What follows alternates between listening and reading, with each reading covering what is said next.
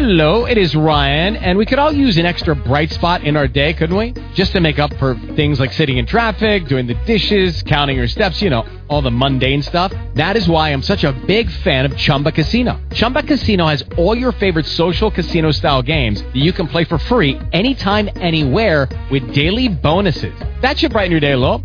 Actually, a lot. So sign up now at chumbacasino.com. That's chumbacasino.com. No purchase necessary. VGW Group. Void were prohibited by law. See terms and conditions. 18 plus. Blog Talk Radio. Good afternoon and welcome to Gigabit Nation. We are here this week, as in every week, uh, helping public, private, and nonprofit organizations get broadband into every place it needs to be.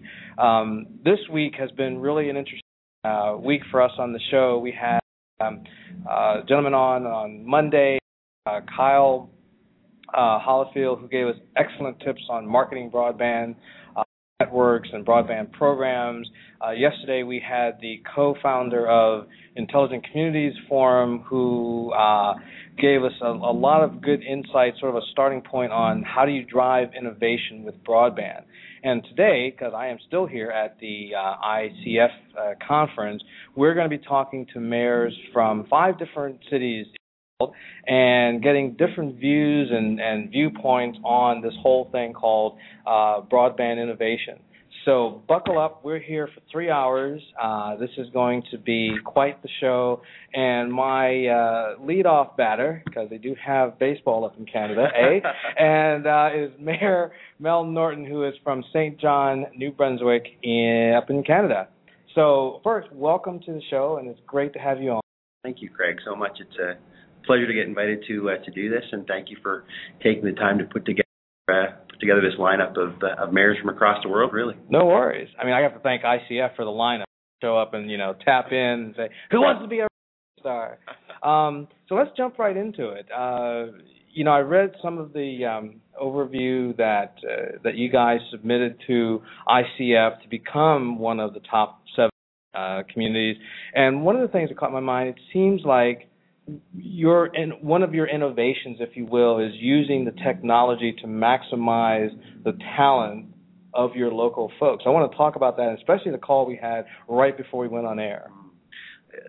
The um, the interesting thing, maybe just for your listeners who who uh, aren't familiar with the location of our city, uh, St. John is a uh, a tiny uh, tiny city by by most standards uh, on the sort of the eastern edge of North America.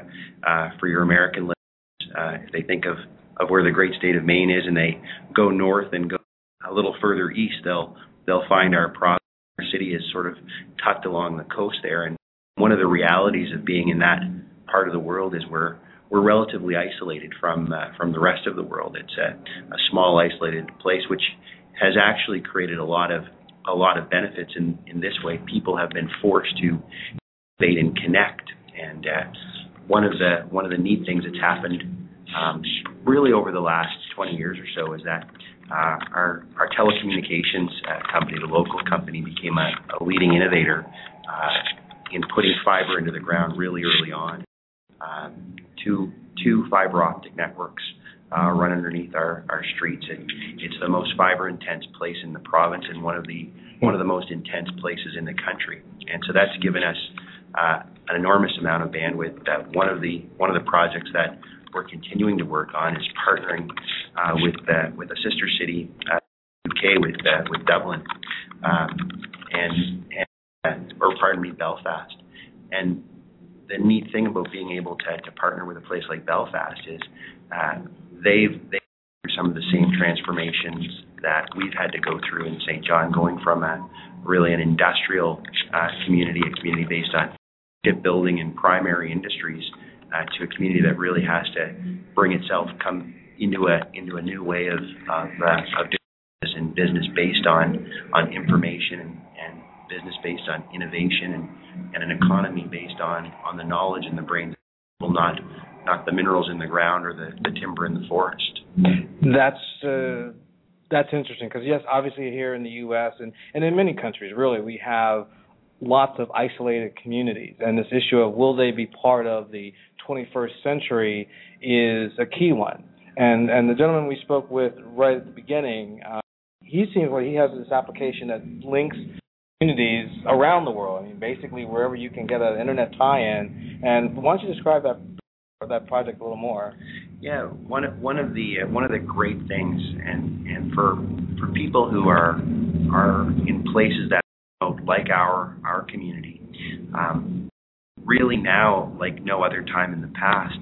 Um, there's no no such thing as as nowhere. You you never have to be in the middle of nowhere again, and that's that's very important for a community like ours to be able to um, to be able to link together with um, literally places around the world, which means that in real time uh, we can we can connect, we can share ideas, we can uh, innovate, uh, and and we all know that innovation really is a, it's a product not just of of one person sitting in in a room, but really it has to involve connections with people, um, and those connections can be in a number of ways. They can be on the streets of a city, they in an office setting, uh, or they can be virtual connections. And just having that ability to link virtually uh, in real time over over some of the the fastest networks uh, anywhere in our country provides an advantage that we're just really beginning to see the, the benefits of. Mm-hmm. Now, are you finding that, um, as as Chris alluded to earlier,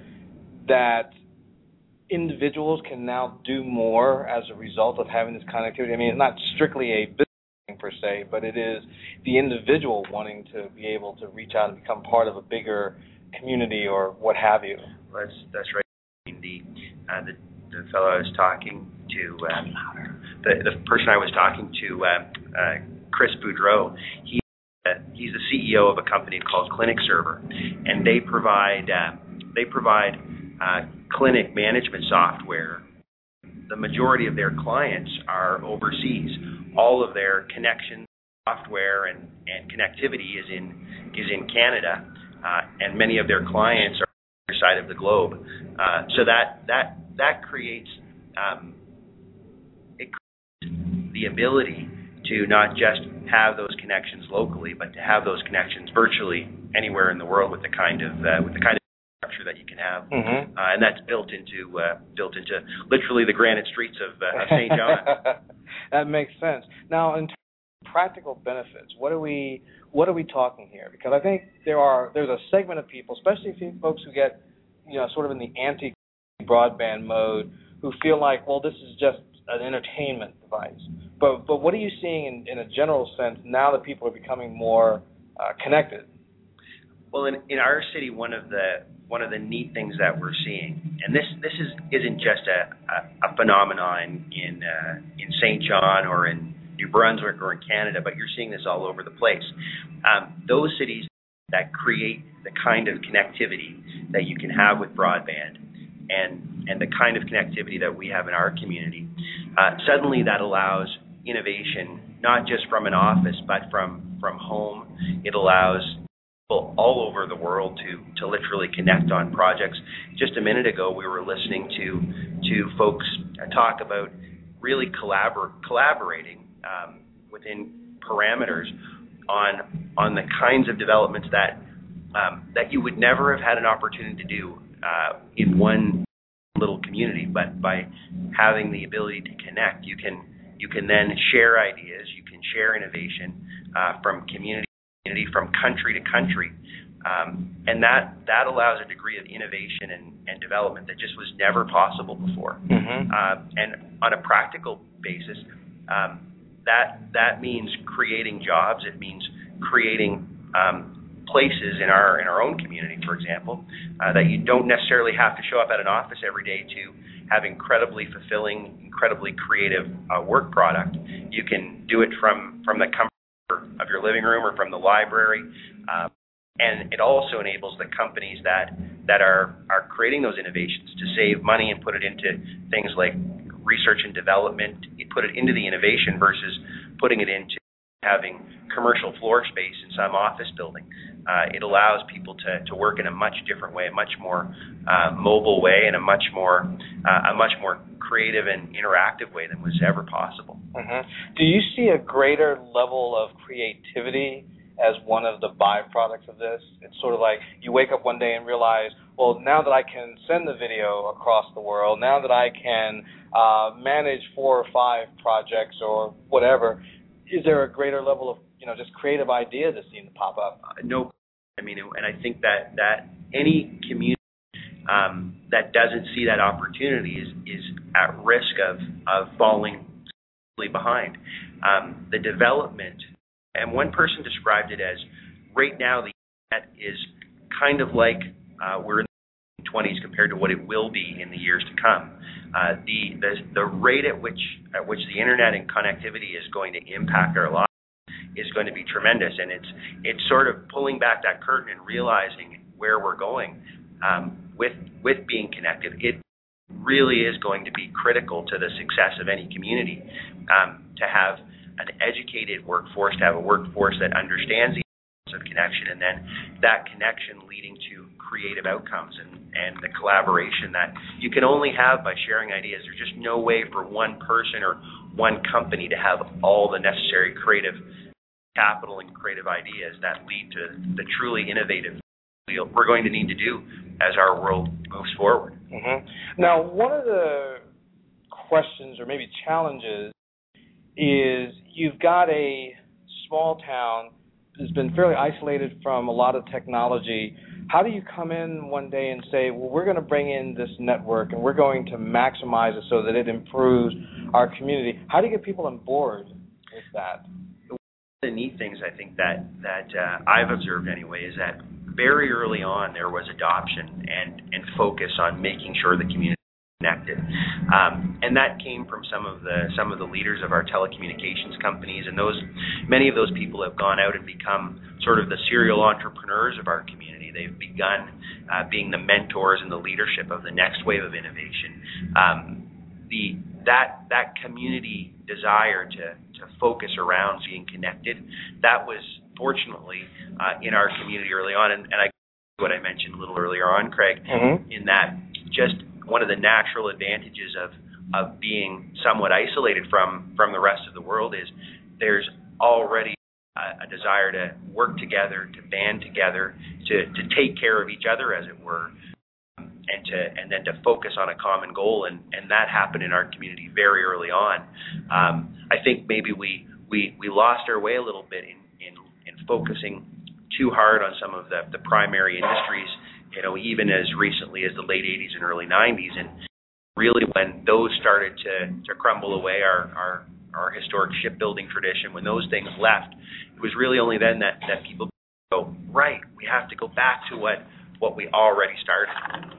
So that's, I mean, that's, that, it's key to go back to those things. It's key to, to recognize that we can't repeat the mistakes of the past. We can't on those primary industries. We've got to, we've got to very much um, focus on the, on the path forward, and that path forward is is focused around um, innovation with collaboration. Mm-hmm. What are maybe a couple of more ideas? You have the gentleman who's working on an app that will allow communities uh, across the world the, the commu- to to collaborate. Do you have a couple of other good examples of hometown uh, creativity bu- bubbling up there? Yeah, there's some there's some neat stuff. Uh, let me share one that uh, that we were talking about earlier today too, and it's um, a model called intelligence-led policing. And uh, intelligence-led policing is it's basically a system which uh, police officers uh, and citizens can report in to to a central system uh, issues of, of community concern. So crime issues, um, if there's a you know a break and enter, or if there's an assault, or if there's some issue going in on the going on in the community, all of that data comes in on a daily basis into a central hub. Um, and what that enables the police force to do is then look at the data and understand where in the community the hot spots where trouble are. And then instead of deploying police resources sort of in a random area or throughout the city, those police resources are put into strategic locations where they see those hot spots occur.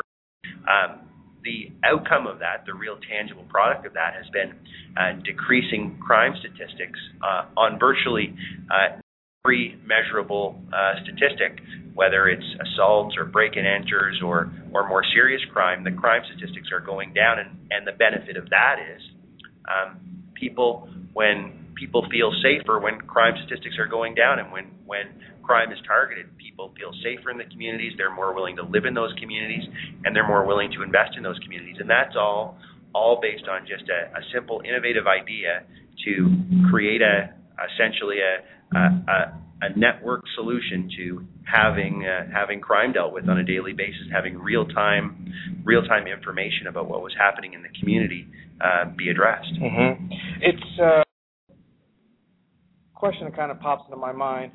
Once a public safety group uh, puts an application like this into play, does some of the crime reduction benefit from just the bad guys knowing that this exists?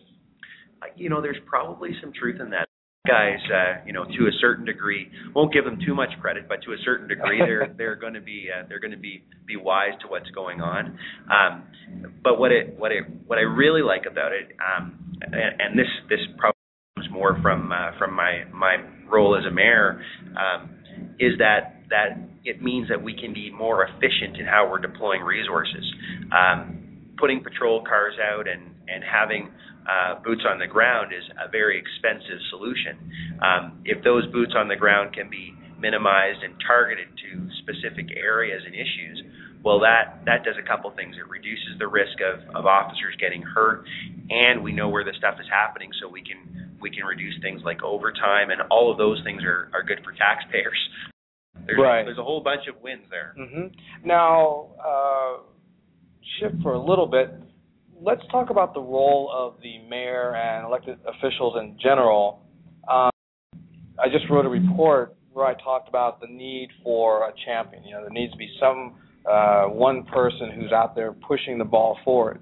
Sometimes that can be the the mayor or, or one of the senior elected officials. A lot of times, in a lot of communities, it's some citizen who has just taken the reins and moved with it. Um, what do you see as the role of the mayor? Should every mayor be the champion? Should the uh, elected officials? I don't know fully on how your your go- local government is, is structured, but have usually a number of elected representatives. You know, how much of this responsibility of moving the ball forward falls on their shoulders, or should fall on their shoulders? That's a great question, and and you know the reality of many uh, of many municipal governments is mayor, and and then my my role is no different. I work in in a weak mayor system, so um, we have a, a city manager who is really the the ultimate administrator of the city, uh, has really the the care and control of the city, and the mayor and council are really the political leadership of the city. Um, but that said, um, there is, in my mind, little doubt unless uh, unless mayors and councils are supportive of of moving forward with these kinds of ideas and supportive of making sure that that the communities are looking forward to to where we're going, um, then why would anyone else in the community, uh, or why should anyone else in the community think to uh, think to look in that direction? Um, that said, it it is clear that no no political leadership, myself or anyone else included, uh, can do the kinds of heavy lifting and create the kind of innovation that need to be done to move our communities forward. Um, we need to be very um, very open and very very willing to partner with with the people that understand and can actually get the stuff done. And I think of our own community, uh, a guy by the name of Gerry Pond who came out of uh, of NBTel and is one of these serial entrepreneurs and and uh, angel investors and a, a person who, as as a mayor, I want to support and be behind 100%. Um, I have to have to set the tone for that, and I would hope that my council, I believe my council would set the tone for that as well. Always good, always good. Uh, but you need those people to to um, oftentimes actually get the the hard work done because uh, you as as a mayor your your role is is is somewhat somewhat different. You have to show leadership on it, but you need to rely really on the community to get things done. And I know that it, it may sound like you're you're shifting uh, shifting where the where the responsibility goes, but you the community and the people of the community are responsible for comes. Mm-hmm. Yesterday, uh, Robert uh, Robert Bell, our guest, he talked about some of the steps you take to foster innovation because innovation is kind of a uh, nebulous term. I mean, it's hard to really define. You know it when you see it. And but as a, as an organization that's um, putting money into building a network for which the expectation is that there's going to be some great innovation, whatever it may be, coming from that. How does you know the the elected leadership both set and manage the expectation for you know what kinds of stuff is going to come out? Mm. Well, and and that's a good question because it raises the issue that that many communities uh, face, and and the question you know that would get posed, I'm I'm sure to me by by some constituents would be, well, why should we be investing in, for example, broadband access or Wi-Fi points when uh, we've got potholes in the road that need filling. Um, we, we should take care of those more basic things first before we uh, start putting in more access points. And and really, I think that comes down to begin to communicate um, communicate to the public and, and communicate through through through, uh, through both the you know whether it's at the council table or whether it's out in the community um, that path forward. Um, and the path forward is what we're talking about really today, which is the future of of how communities are going to be connected. If we're not connected and we're not innovating, well, we can forget about um, having the potholes filled. We won't have we won't have people living on the streets to begin with. Mm-hmm. We need to have we need to always um, be focused a few yards out on the horizon. That's that's where our focus has to be. Um, do we have to you know make sure that we provide quality of life for sure? Um, can we, in that process of providing quality of life, reduce investment in or turn our attention away from the horizon, do that, uh, we risk going the way of the dodo bird. Mm-hmm. Now, do you see specific challenges that that that can get in the way of either the march to get the network in place or trying to create that innovative environment? Probably the um, and, and I don't think our community is any any different from from other places in this way. It's it's sometimes finding the dollars to make sure that happens and and making sure that we find the really the economic resources to create the networks and create the connectivity uh, that's needed and finding the business model that that allows it to happen. We heard a story today from uh, a California community, uh, Riverside. They've partnered with uh, an e-waste um, firm to uh, allow for for uh, for free free Wi-Fi access across their community, and that it's finding those innovative ways that you can work uh, both with both with the public assets you've got and also the private assets. In our community, we've got a ton of fiber in the ground. A lot of it is unused. A lot of the is unused.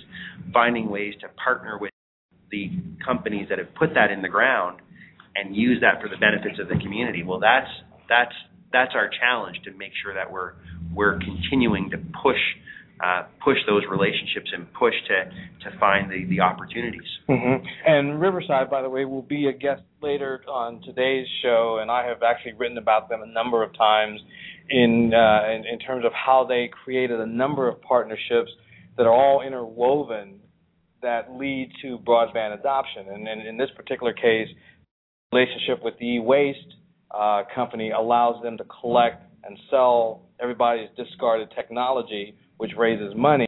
But they also get computers from the e-waste company that they then refurbish and give out as part of a broadband adoption program where they provide training, and then at the end of the training, here is your computer. And they've done that for like 5,000 families over uh, over just a couple of years. And so it's a um, and I think you know when I at the lead part of the show, you know, I talked about you know using the technology to maximize the talents of your local people, and I think that that represents you know it's like well what do we have as a community, right? Right, because I mean it's a small community, it's not necessarily a barren community. You've got all kinds of brain power floating around there. I mean that's that's what I was my takeaway from reading your Absolutely. ICF application.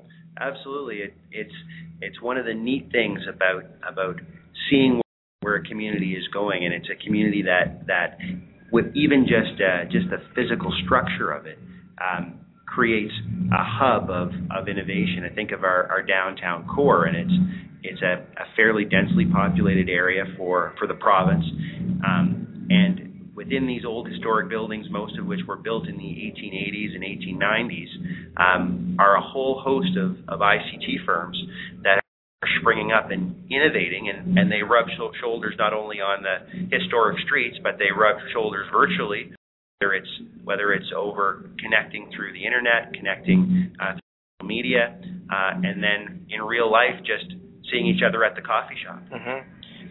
Do a little bit of crystal ball gazing here in the last couple of minutes that we have. What kinds of applications do you see coming? Oh, by the way, what's your population? So we're really a, a small town by uh, by most standards. It's seventy thousand in the city proper, and about one hundred forty thousand in the uh, in the census metropolitan area. So it's a, a tiny town by uh, by certainly uh, big city U.S. standards. Well, that very well may be, but we have some communities of four and five thousand people, and even less. So when you said a tiny town, I was thinking like, okay, well maybe they have a, a couple of hundred, you know, and they're hanging on to the coastline there. But I mean, yeah, that's a fairly that's a fairly good size. Uh, I think we would call that a mid-size class three, I think, or class four is at that population. You're making me feel a lot better, Craig. There you go, there you go, Mr. Mayor. You got it going on there. But but no, but seriously, what what kinds of what kinds of things you see in the future? Yeah, I mean the the, the big opportunities that we have. Uh, in, in St. John. One of them is in our in our healthcare sector. Um, recently, we uh, we had a medical school locate uh, to our university campus, co-locate next to uh, uh, the university and the hospital, and they're all on the same same footprint of land. And the a lot of the education is done by by virtual connection to uh, a school in Nova Scotia, a neighboring province. So uh, the medical school in St. John is linked virtually with classrooms in Nova Scotia. Uh, that kind of opportunity to have high level learning uh, is one of the huge opportunities. I can see Mhm. that virtual connection, that that ability to have uh, telecom, uh, really high level teleconferencing, the ability to virtually talk with professors uh, hundreds of kilometers away. Um, that kind of innovation is there. Um, the other the other kinds of innovations I see are, are are ones coming from a lot of the startup companies, and we talked about this clinic server. Um, um, these clinic server folks and Chris Boudreau, and and what they're doing in providing clinic management software, and then and then looking at how to adopt that not only for for the clinical department, so for physiotherapists, but also what other professional services can they then begin to work with uh, to adapt their software to you. So I can I see that as another opportunity. Um, those are a couple of ones that spring spring spring to off the bat. Now, this is a somewhat of a philosophical question, and it takes place in economic development professional circle, which is, um, you know, in, in at least in the U.S., a lot of the publicity about some of our community networks were the big companies that they would bring in. You know, like for example, I think it was in Lafayette, Louisiana, and they put in the network, and a call center comes in with 500 jobs, and in another place it could be a thousand jobs. So basically, it was this whole idea that you bring, you build this broadband network, and you bring in large innovative companies. Well, the flip side of that is the philosophy that says, well, your first effort and maybe your primary effort is making the current companies that already exist both more competitive and possibly more more innovative. Um, do you have any feelings one way or the other in terms of, you know, either do you do one or the other? Do you do both in tandem, or do you have some sort of emphasis on one and then the other? One of the things I, I think is important is it's important for um, for our our population and our people to feel like they have a, a future in in a small community like St. John, a place that they can actually long term be and innovate. In that way, I, I really like the idea of supporting the local, supporting what, what's growing up there, and um, but what I also like the idea seeing the seeing the successes that come out of that. Um, recently, we had a, had a company called Radian6, which is a product of John, uh, purchased by one of the one of the largest uh, uh, companies in really in the world, um, and and it's the opportunity to see those companies succeed. I I think I think really it's a it there's a balance between the two. Uh, you have to support the local. That's where the innovation comes. Do we want and does our community want to see um, some of the large companies come and locate and support the kind of innovative thinkers that we've got for sure. Would I love to see a, a satellite Google campus uh, set up in St. John? You bet. That's the kind of thing. Um, are they going to come without smart people already being there and smart people already creating great ideas? I don't think so. So I think we have to. It's uh, it's the chicken and the egg. I think we've got to make sure our people are are launching the uh, launching the products and the innovations that will attract uh, the folks that uh, that are in those big centers in Silicon Valley and beyond. Mm-hmm. That's interesting. There was a community, I don't know, maybe thirty, forty thousand uh, people, and I think that what you just touched on, this idea of having created a, a pool of talent, a pool of you know smart people and so forth, to then be part of the draw, so that you're not just drawing people based on the physical infrastructure, but you're drawing them based on the talents that you have. Yeah, that's. Right? I mean, it, it is so talent driven. I mean, one of the one of the key themes that we've heard over and over again at this ICF conference. It's really about, uh, in many ways, about education and higher education, and and then allowing people to innovate beyond that. You've got to have the people, and you've got to be investing in the people, and have the smarts and the brains there. Uh, that's what really drives uh, drives the economy, and will drive the economy of the future. Mm-hmm. That'll be uh, that'll be interesting to see how this all uh, this all plays out. One one of the um, have you done much in the area of um, getting property owners to embed uh, fiber technology into their facilities?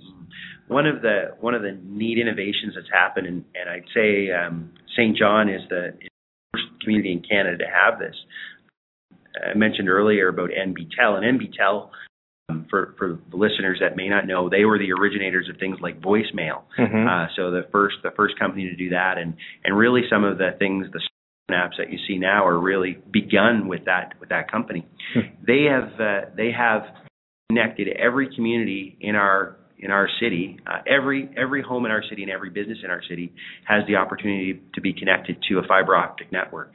Uh, there's fiber op on every street in our community, so you can be connected to the fastest uh, internet connections possible, um, and it's and it's and it's integrated not only into uh, not only into the internet connections, but also it, there's the ability to to link it into things like smart television systems, mm-hmm. so that your television then becomes really part of the of your your an extension of whether it's your email or whether it's your social media experience or whether it's your uh, ability to to to um,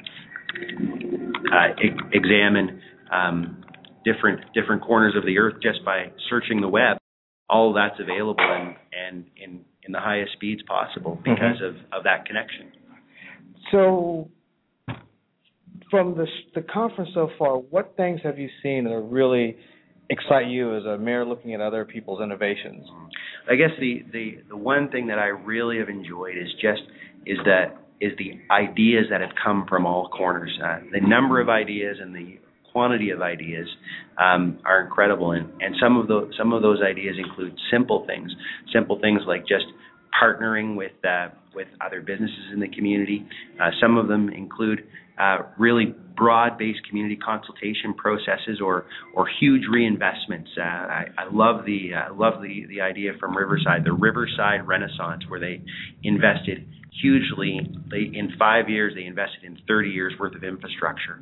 And uh, in St. John, we've started a bit of a, a theme called Renaissance City, and it's that same thing of taking what we know is a really good place and, uh, and reinvesting in it and looking to the future. And this is one of the key ways to to understand what that future looks like. Mm-hmm. Do you think that um, game applications are going to be a driver of innovation? And I bring this up because the um, Robert made the point yesterday about games because a lot of games are built on simulations.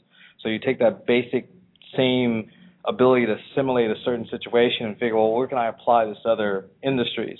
And then we uh, had the presentation from what was Oulu, uh, Finland, where they're doing all this entertainment stuff, where they're just like creating around music and and video and stuff to happen like instantly. And I, I couldn't agree more, Craig. I mean, it it absolutely is. Uh, it's it's another another uh, spoke in the wheel of innovation, having the ability to take uh, take not only just uh, uh, or whether it's uh, internet connections, but also having having game application and really integrating the web into everyday experience. You think of some of the some of the neat things we've talked about and seen today, and really it's integrating that experience into every aspect of uh, of life. Excellent. Well, um, I'm going to let you get back to the conference. This has been a really great uh, interview. It's been good to look at um, another city, another country, to get some different perspective. And Mel, I want to thank you Thank for you, being a guest. Look, pleasure. Thank All you. All right. take care. I see another Canadian connection is on the way. this is true. Canada is well represented here today, and then- and that leads us into our uh, our next guest, who is the mayor of Stratford, Ontario, Canada, and um, Dan Mathieson, his honor, is here, and we actually met for a little bit last year, and um, and so welcome, welcome to the show. Well, thanks so much, Craig, for having me on. It's an exciting time to be here in New York at uh, at Poly Institute, and of course at the ICF Mhm. Awards Ceremony and Symposium. So I'm going to start a little offbeat because I think last year, I think one of the more interesting things I found out was that Justin Bieber. I know, I know, you probably get it all the time, but he is the the the the child of Stratford who is now, you know, hope, hopefully you're like getting some hometown taxes from that man because. Well, he, he's a great uh, Stratford success story. Justin, uh, at age 12, of course, and the, and the story is legendary, had started busking out front of the Avon Theater, one of our many theaters in the community, and uh, his mother had taped uh, one of his performances, put it on YouTube. It went viral. Uh, ended up with some radio radio executive, Scooter Braun, and uh, the rest they say is history. Now he's a top grossing artist at about uh, fifty-three million dollars last year, turning uh, 17 Wow. years of age. He's a great uh, great kid. and and he says Stratford in every concert, right? He references quite a bit actually. And last year, the funny story was he tweeted while we were here, and he crashed the ICF website. Holy Moses. So uh, you know, we promised we wouldn't do that this year. All right. Well, we won't get a train of, of Justin uh, uh, tweets rolling here, but let's talk about um, where you guys are. So you were here last year. You were one of the top the seven cities then, and you're back again. So let's. So has anything changed? Been added on? What's when it comes to broadband? What's what's going on in, in Stratford? Well, Stratford is uniquely positioned. We have a 70 kilometer fiber optic loop uh, covering the whole city, and then overlaying that is a 300 access point Motorola 802.11n mesh network. So we have uh, ubiquitous coverage over the whole city uh, for Wi-Fi. This year's theme at the ICF is, of course, uh, platforms of innovation. We've developed a strategy around using our fiber assets and our Wi-Fi to become a living lab. And what we've done is we've put a call out to major corporations from around the world to come to Stratford to use our Wi-Fi broadband network to try out new products they which are meant to either streamline government or enhance the experience for taxpayers within their community for social and economic good. And with that, we've companies like Anycom, Leonovus TV, Toshiba, Cisco, RIM, uh, to name some, table and get involved early on with different ideas and strategies. And what we're looking at are some of the things that they're doing. We'll be able to help them commercialize their ideas, and there'll be a net gain benefit back to our community, either in cost savings or, of course, quality of life. So if you look at, I'm sure there's a lot going on, and we only have 30 minutes. But if you were to highlight, you know, one of your major innovations that has come from that broadband effort, um, what would it be? I think the biggest achievement that we've been able to do uh, through our broadband effort right now in the platform of innovation would probably be that we streamlined our healthcare system last year, where all the doctors in our community are on a mobile device of some sort, some tablet. Uh, hospital tests that are done either in their uh, office, hospital, or at different labs around the city are all wirelessly using our technology on a secure network to send the information back and forth. People now are seamlessly in the medical system in Stratford able to healthcare between labs and doctors' offices, test results. And I think it's led us to understand that in a rural community, small rural community, we're 32,000 people. We're an hour and a half southwest of Toronto and about uh, roughly three hours northeast of Detroit. And it has allowed us to look in a very strategic way at how we can provide a great, great health care uh, at a high quality to our residents that uh, wouldn't be seen in a community our size normally. Mhm. Therefore, we're kind of telling people you can live anywhere, you can live here, and you don't have to sacrifice some of those basic things. And that's a good thing. And I've um, I just did a uh, uh, a panel on on telemedicine. There is a lot written about telemedicine. I mean, it's a huge universe of applications. What's the I don't know two of the big like practical outcomes that you see coming from you know all this innovation in broadband and telemedicine? Well, what I'm finding is that people in the past have felt disadvantaged. Small communities have been kind of left to go on their own, but the use of broadband allows people to connect anywhere in the world and do anything they want. So in our community. in 2000, we've now taken healthcare and we said, look, you can have the best healthcare that you could expect to get in any large metropolitan area. When we now go and say, okay, we have a digital media university, we can create the content which will be the next wave of digital communication technology right here community. When you see someone like Justin Bieber grow up in a small town and can actually, by using the availability of broadband to broadcast his ability, shows that you can do it.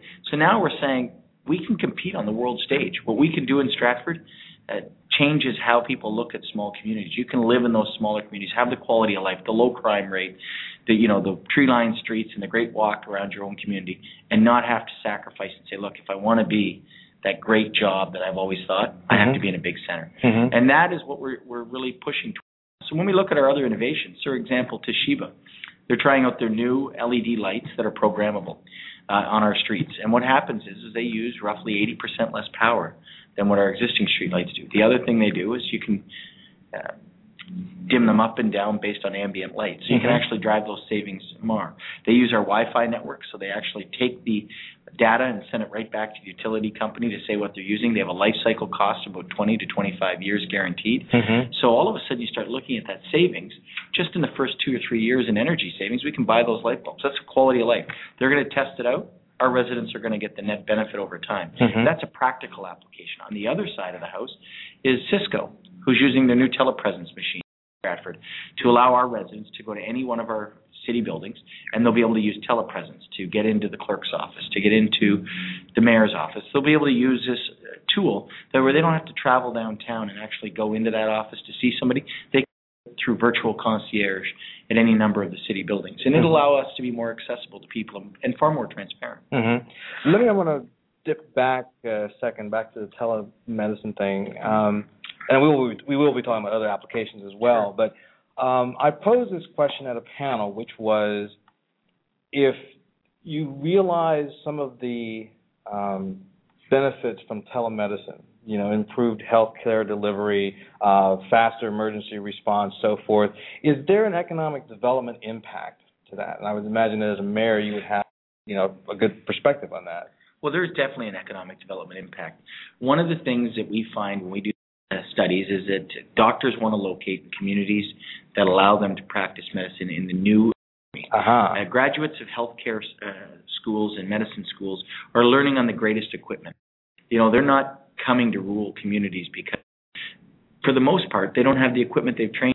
New doctors, well, you might have had a doctor in the past have 4,000 patients. A new doctor wants that quality of life, and they want 2,000. They want to be able to do medicine differently. They don't make house calls. They don't do a lot of things. So we're finding that that is an economic development tool. When we, when we entice those, when you go and speak to corporations, you say, look, I've got an abundance of health care. I can offer you an MRI, a CAT scan. We're a regional cancer center. Our doctors are all connected. We have some available. There's no waiting lists in line, and our hospital has undergone a $70 million upgrade for a small rural hospital, and it's now one of the state of the art with a C star lab. So physicians can be doing an operation in Stratford and have it mentored and watched around the world by specialists mm-hmm. who can help them through it. When you tell that to to prospective employers and people who want to make foreign direct investment, they get excited because they see the possibility, they see the quality of life for their for their uh, employees, and they want to actually be in communities that are leading edge. Mm-hmm.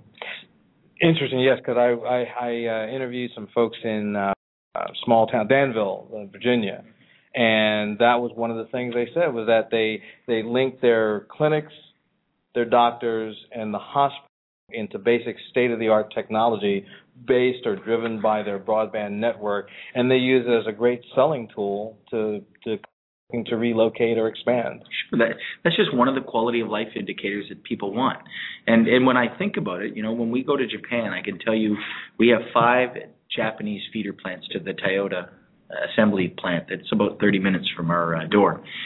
The Japanese never ask me about the cost of land or the cost of taxes. What they ask me about are quality of life indicators. Mm-hmm. The thing that they're doing business on in the world today is what it's going to be like for their corporation. Are they environmentally sustainable in that community? Do they have a commitment to Kaizen, continuous improvement? Where do they think their position in the world are? What what are the healthcare benefits? What's the education like? And when you actually sell your community based on those, you are far more successful going forward than in the past. Mhm. The day of cheap real estate and low taxes is where it's at anymore. It's about redundant power. It's about access to fiber. It's about quality of life, and it's about the knowledge economy. Mm-hmm. And that makes a lot of sense. That makes a lot of sense. Now let's talk about how big is Stratford, by the way? Just, Thirty-two thousand people. okay. Um, and you have pursue, or you are pursuing a, a variety of applications and so forth. Um, how easy was it to get um, all of these various stakeholders together on the same page? You know, ICF has been very strategic for us. We've Mhm. been able to articulate a vision, and we've been able to point to success stories using the ICF model. Okay. Communities from around the world. And when you do that, people then say, oh, okay, it's been validated. It has helped us unite people around a common goal. We've been able to collaborate. We end up sharing a common vision. And when you create it in a group, a collaborative group, it's far more easy to do. And we don't have the mayor's office own it. We don't have the economic development office own it. We don't have the chamber of commerce. Everybody owns it. It's a piece of the whole community. And when you actually put it into layman's terms, whether it's uh, my father who worked in a manufacturing setting his whole career, I have to explain to him what the knowledge economy is for his generation. And when I tell him, it's about access fiber. We have a plant in Stratford that makes auto parts. They're linked right to the quality control center of a major automaker. When a part comes off of that line, it has a barcode, and they know whether it meets the quality standards that they're looking for Mhm. within micrometers. You know, they know right away whether it's a good piece of equipment or not because it goes through a computer network and, and gets scanned. The employee that puts needs to know how to program that computer. He knows how to operate it, and he knows when that part comes off whether he's sending it to a truck or sending it back as scrap. That's a knowledge worker in the future economy. We used to think of them as a mean job or a labor job. That's actually a knowledge worker. Mm-hmm. And that is setting of the pace. And I would assume that the vision of that, I mean, as you explain this to people in terms of how these roles are shifting, helps the buy-in as well. Oh, definitely. You know, we we've been part of a group in Canada that's looked at a thing called menial no more. The jobs by 2020, there will be no menial jobs anymore. But no matter what you do in your chosen profession or where, you work, you'll have to have some knowledge of how to operate a piece of technology. And we're starting to see it now. You know, you look, go to a restaurant, see a waiter, waitress. You know, they're handing around handheld devices. Mhm. They're actually putting uh, information right in that goes to the kitchen, automatically produces a bill. There might be a runner bring the bill. You know, that job used to be in the past. Remember when they used to write it down and Yep. they go? Yep. They don't do that anymore. That's that's that's a knowledge worker in some way. They need to know how to program those things. We're finding people are adapting technology and standards to either improve efficiency, gain productivity, or drive down costs. Mm-hmm. And those are the drivers of what are going to make jobs menial no more. Right. Now, does that bring up a worry then that on the one hand you have innovation that creates jobs, brings people to a higher level, um, uh, you know, economically, socially, and so forth. Is there a danger that the technology could uh, lose jobs? No, not really. You know, I think as jobs change, and we've seen it happen where banks are a good example. Sometimes they farm stuff out and they try technology, they realize it's not the latest greatest thing, and they go back to a hybrid. So it's it's an evolution piece as it goes along the way. I think what we really have to realize though is we have to make sure that social inclusiveness, Hmm. that no one gets left behind, that uh, people at different socioeconomic levels all have access to the broadband network and also have access to training. And when you do that, everyone together. And I think that is probably the biggest thing that happens. Uh, people say, "Oh, technology took the job away." Well, technology also has the opportunity to help you find a different job if you have access to it and you have knowledge of what it can do for you. Mm-hmm. So there's an education process that has to happen, and uh, like almost a, a some refer to as retooling of the workforce, if that's the latest econ development terminology. But yeah, definitely, and I think of the things that I think will work for us much better into the future.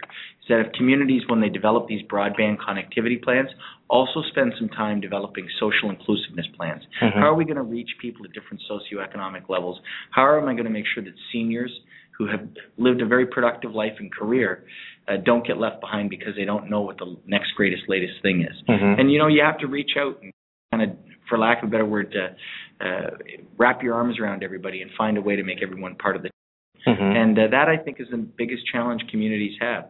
We all know that having you know a RIM, an Apple, or something in your you know your science major, doing something neat and cutting edge, but you leave people behind. Mhm. That's where communities develop rifts and shifts. That's why they can't collaborate. Mm. That's where the vision falls apart. hmm So, do you put do you put um, programs in place? Do you bring in partners specifically for that task?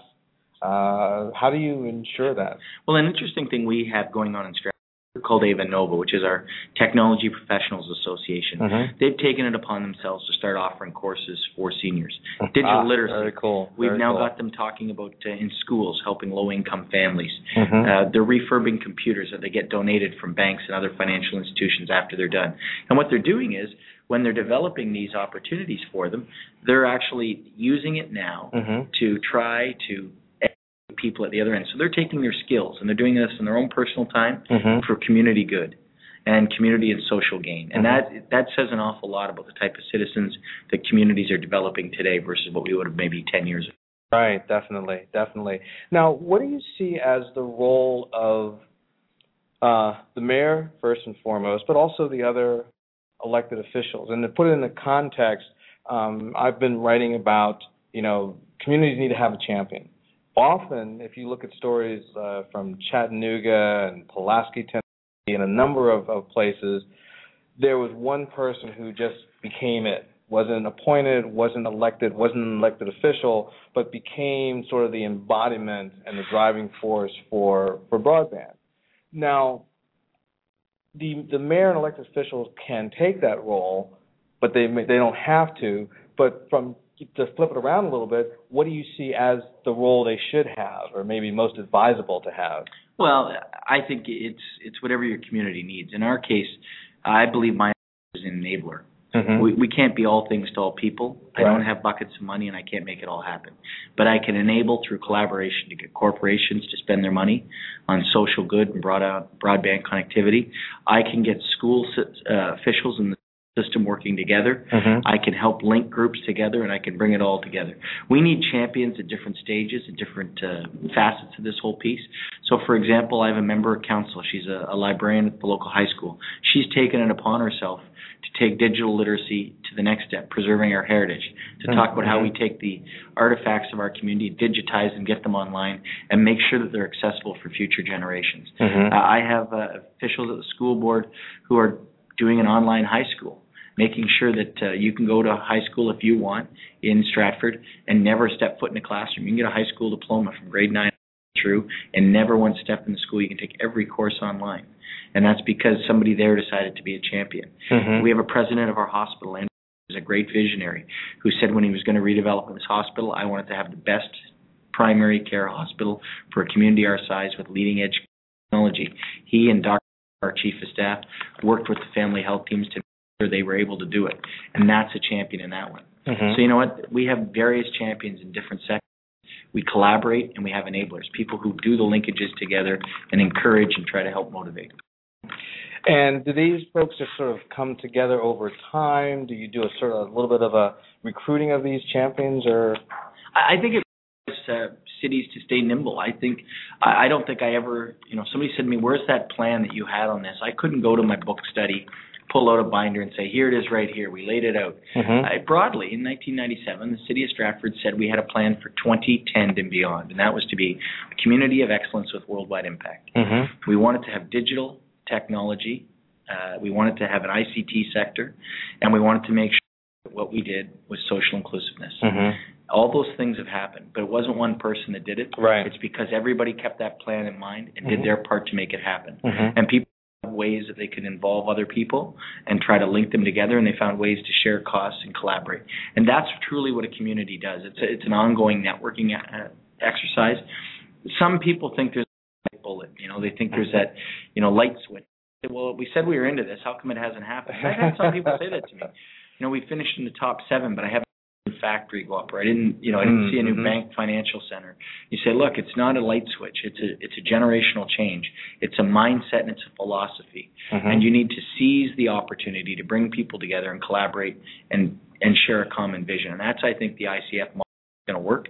400 communities a year start out on this. Right, right, right. You get to 21 down to 7, you end up with one ch- one person who is your kind of mentor idol for the year Mhm. and those communities continue to evolve and they have experiences to share and communities have just got to pull it in and take it back and use it in their own way in the best way they can hmm Now, one of the interesting uh, questions I have been pursuing both yesterday and today is this question of, um, you know, innovation is somewhat nebulous. We can all see it, we can all see the results of it, but it's not like saying, you know, we're going to bring 100 new jobs or we're going to bring a medical center. Uh, is there a way to plan for innovation, or is the best you can hope for is to create an environment that is conducive to innovation? I think you have to have a stated end goal where you get to Mm-hmm. you have to have a couple of key points along the way that you're going to measure yourself against and head out and you try to do it Mm-hmm. Uh, often when we head down those roads, I try to look at best practices from other communities. I try to take the best I can out of them, and I try to adapt them to what meets the, the needs and the thoughts of the people in my community. Mhm. And then I have markers along the way that I say, okay, have I hit that guidepost? And if I didn't, why did? If I did, has it uh, made me as successful at this point as I thought I would? Or if I'm successful in, in in spite of not hitting that marker, maybe my plan in the first place was off Mm-hmm. you know it's it's a continuous improvement piece and uh, i think that's one of the greatest things about this i love sitting down and hearing the experiences of other communities Mhm. i've learned so much from sitting in today hearing about what the other communities have done and how they've used assets whether they're digital assets community assets social assets to make a difference in the lives of their uh, their residents often we go to municipal conferences and you talk about the same thing with the same people year after year Right. And the problems are the same year after year. Mhm. Here, I always find it's an evolution. Mhm. It's you throw out a problem out, and before long, people have solved it, and you have an opportunity to go on to the next challenge. Mm-hmm. So let's talk about the future a little bit. Um, what kinds of innovations? You've got a town of 30,000, not the smallest, but definitely not the biggest. However, there seems to be a hotbed of activity going on, lots of interest, lots of different things going. What are some of the main innovations that you think may be coming out of Stratford in a year or two?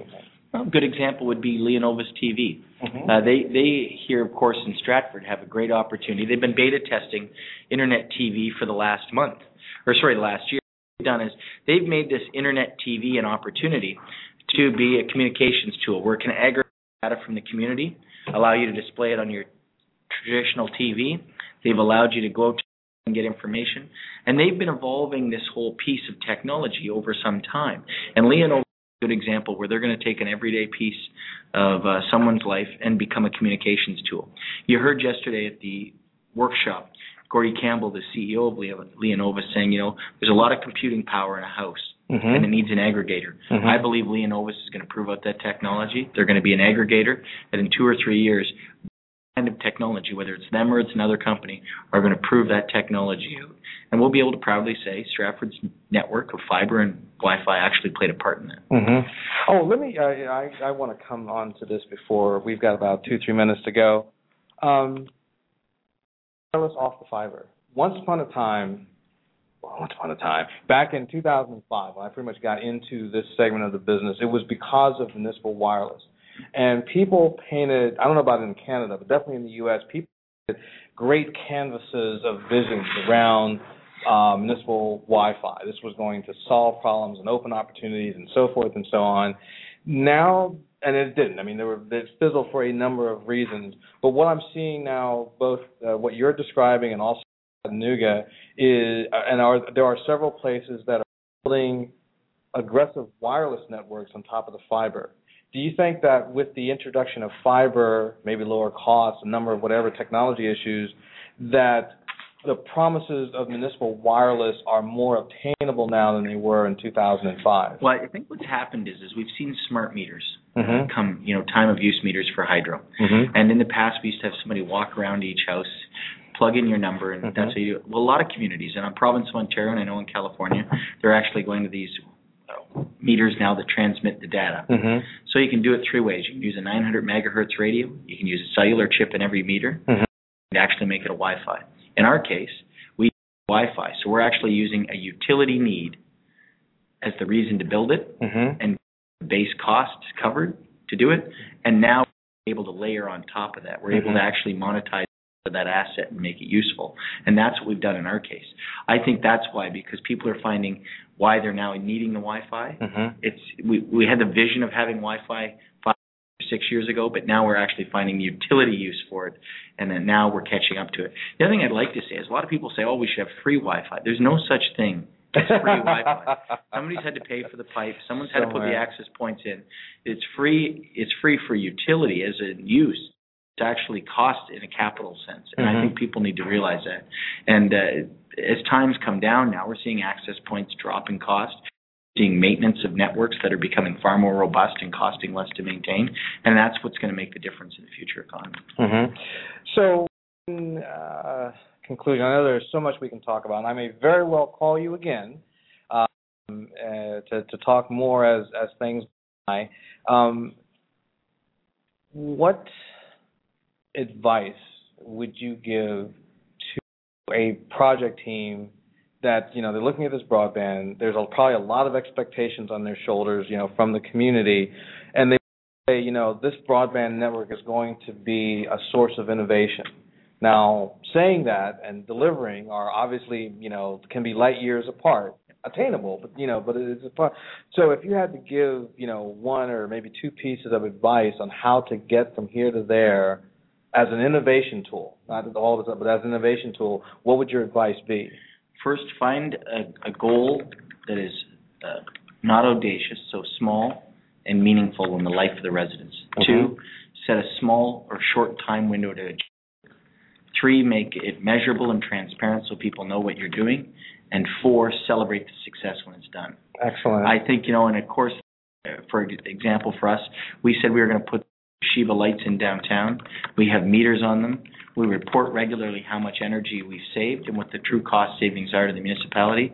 And people actually go down now and they see it and they go, "Yeah, I do.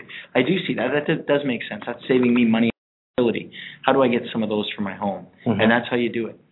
So you can't have these big audacious plans where people, you know, go, "Well, that's years. I can't wait two years, or I Mhm. can't wait to see that." You need to have something measurable and visible. right. All right. and clear.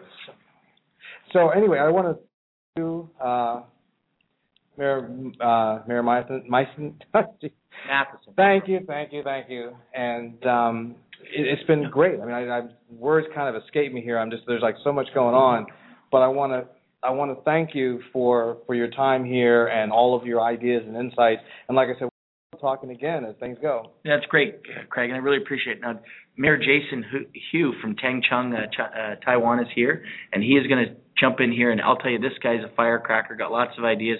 You're going to need an hour, not 30 minutes. All right, sounds good. Mayor. Come on, have a seat, sir. Firecracker? Explosive? One of those North American expressions. I know, I know, I know, I know.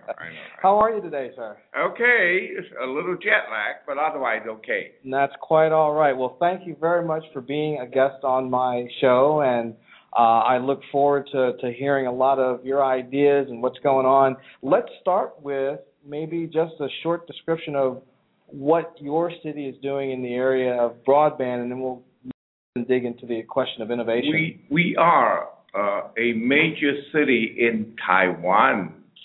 It's called Taichung, and Chong in Chinese means central. Hmm So we are at the very center of Taiwan. Allegedly, we're the third largest in Taiwan, hmm maybe five years ago, ten years ago.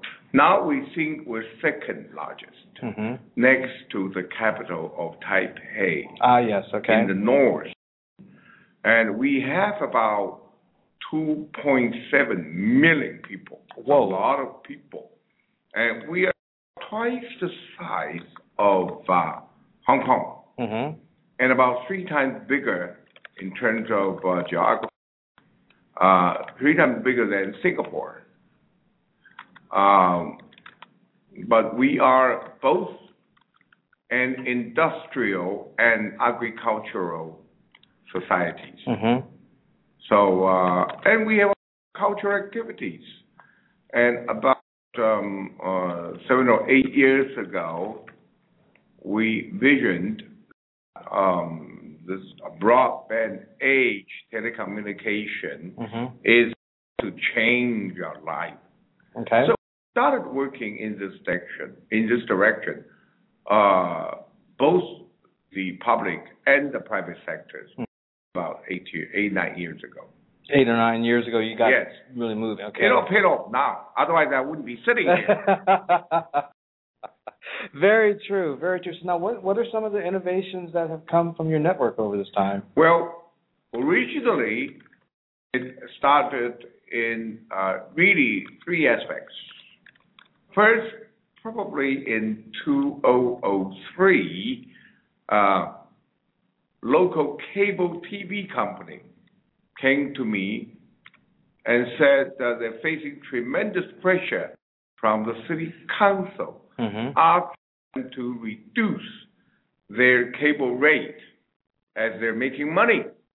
Once you make money, the local politicians, councilmen, and all that say oh, they need votes from the people. Say they're going to come out and say reduce the rate, benefit to the people, Uh-huh. not to the company. Right. Right. You know, very anti-capitalistic, democratic.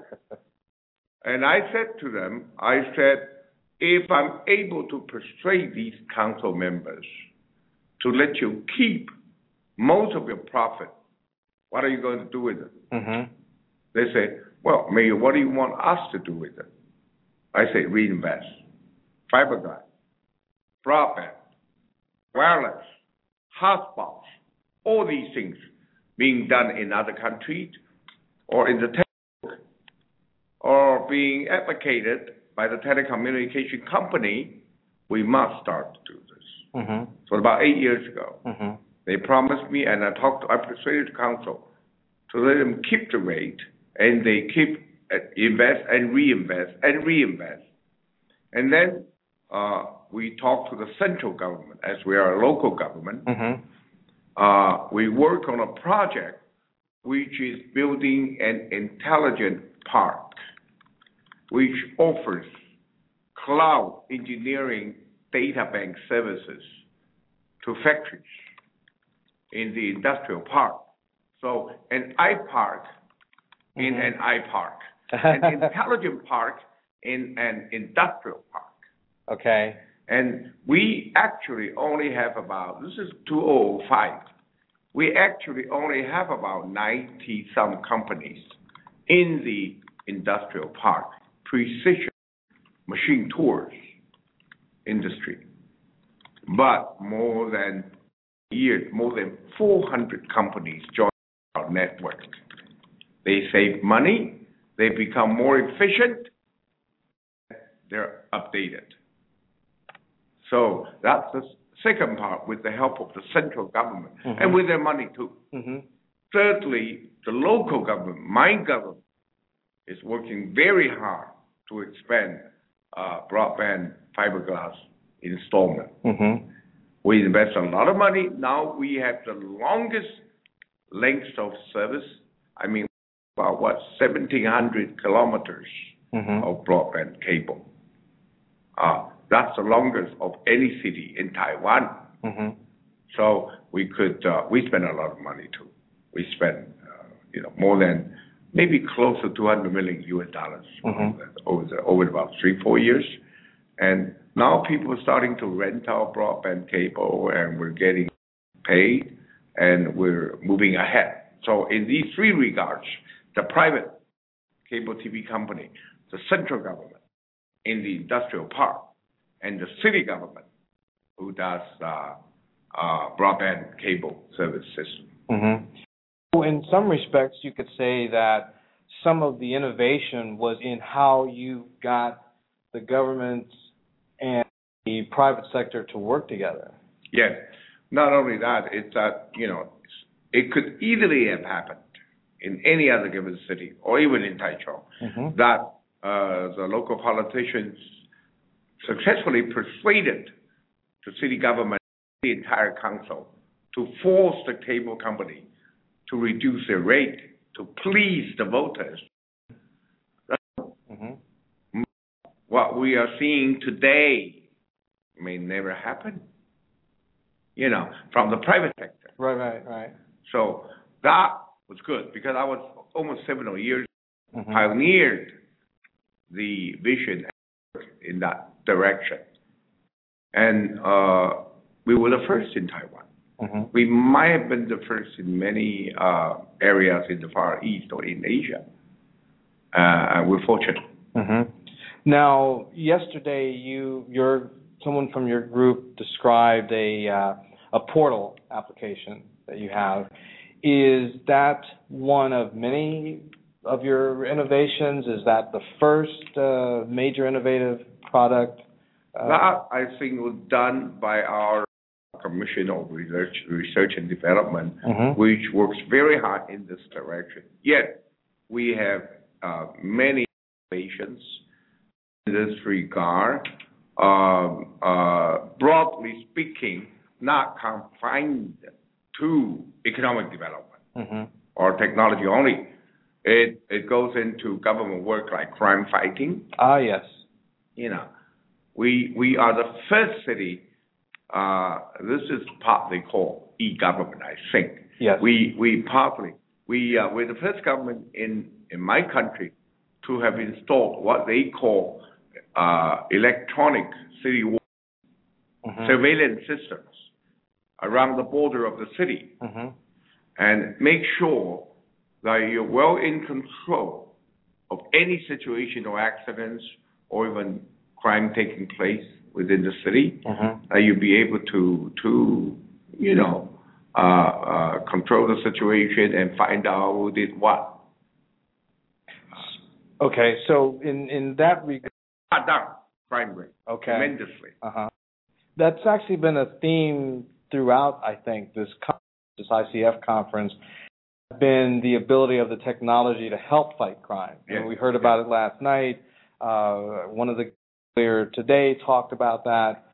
And um, are there other government services that can expand from that public safety application? Uh, water control, flood, um, you know, and um, we're carefully monitoring rainfall, irrigation, all the and the tax system, as you know. Somebody like it, somebody don't like it. Right. it. As always the case. we we work hard to find to to uh, provide a surveillance system that could read license tag. Mhm. You know, drive a car uh, passing a crossroad in my city, and your license tag is picked up, and if it's a stolen car, as you're driving, the next uh, uh, traffic light will report where you're going, and the police will be waiting for you. That kind of thing, you know, There which you I go. think is is uh, very helpful. hmm From a planning perspective, how easy was it to um, once you negotiated with the, the private sector and the various government entities? How easy was it from that point to get other people in the community, the businesses, the hospitals, so forth, behind uh, the broadband project? I actually think the business sector is an easy sector. Aha. People think it's difficult hmm because if you want them to cooperate, you will want them to uh, contribute money-wise. hmm If they don't see benefit for themselves, why should they be involved?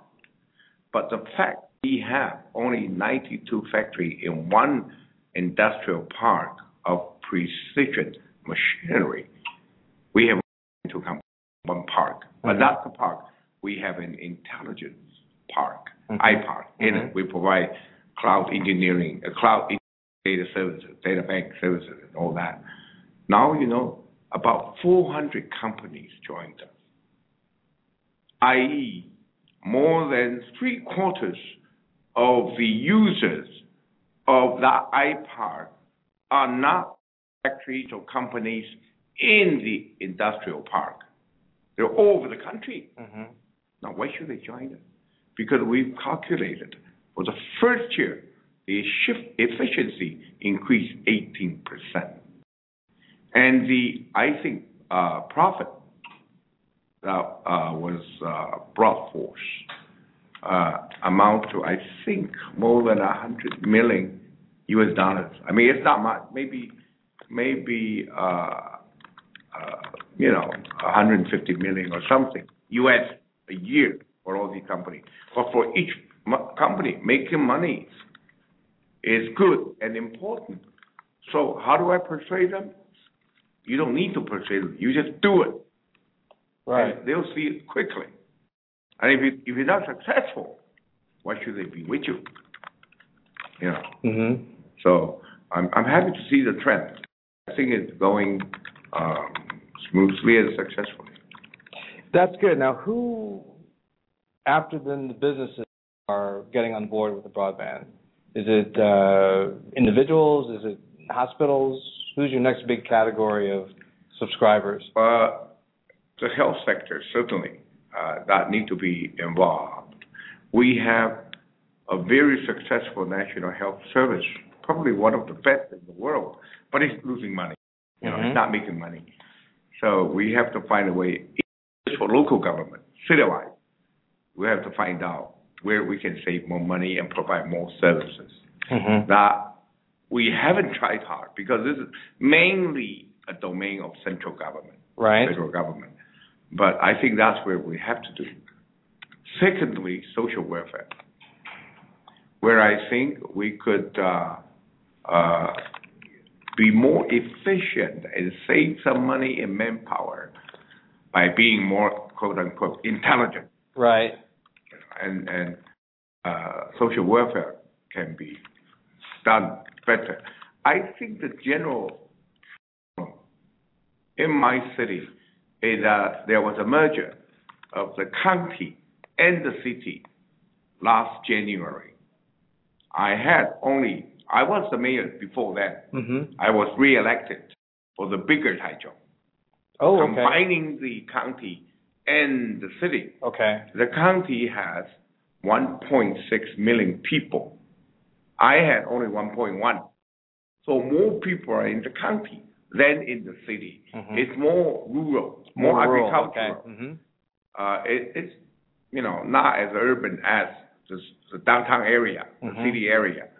My problem is how to uh, uh, face this problem of disparity Mm-hmm. you know, as if there's a gap, digital wise, uh, broadband wise, whatever you say, call it, uh, there's a great gap, disparity in the old city and the county, Mm-hmm. and and more people are in, are in the county, and they may not be so well informed about this, and maybe they want the service of the government. But if you try to tell them, but we need to spend money on most of this broadband and uh, wireless network and all, uh, it, it takes time.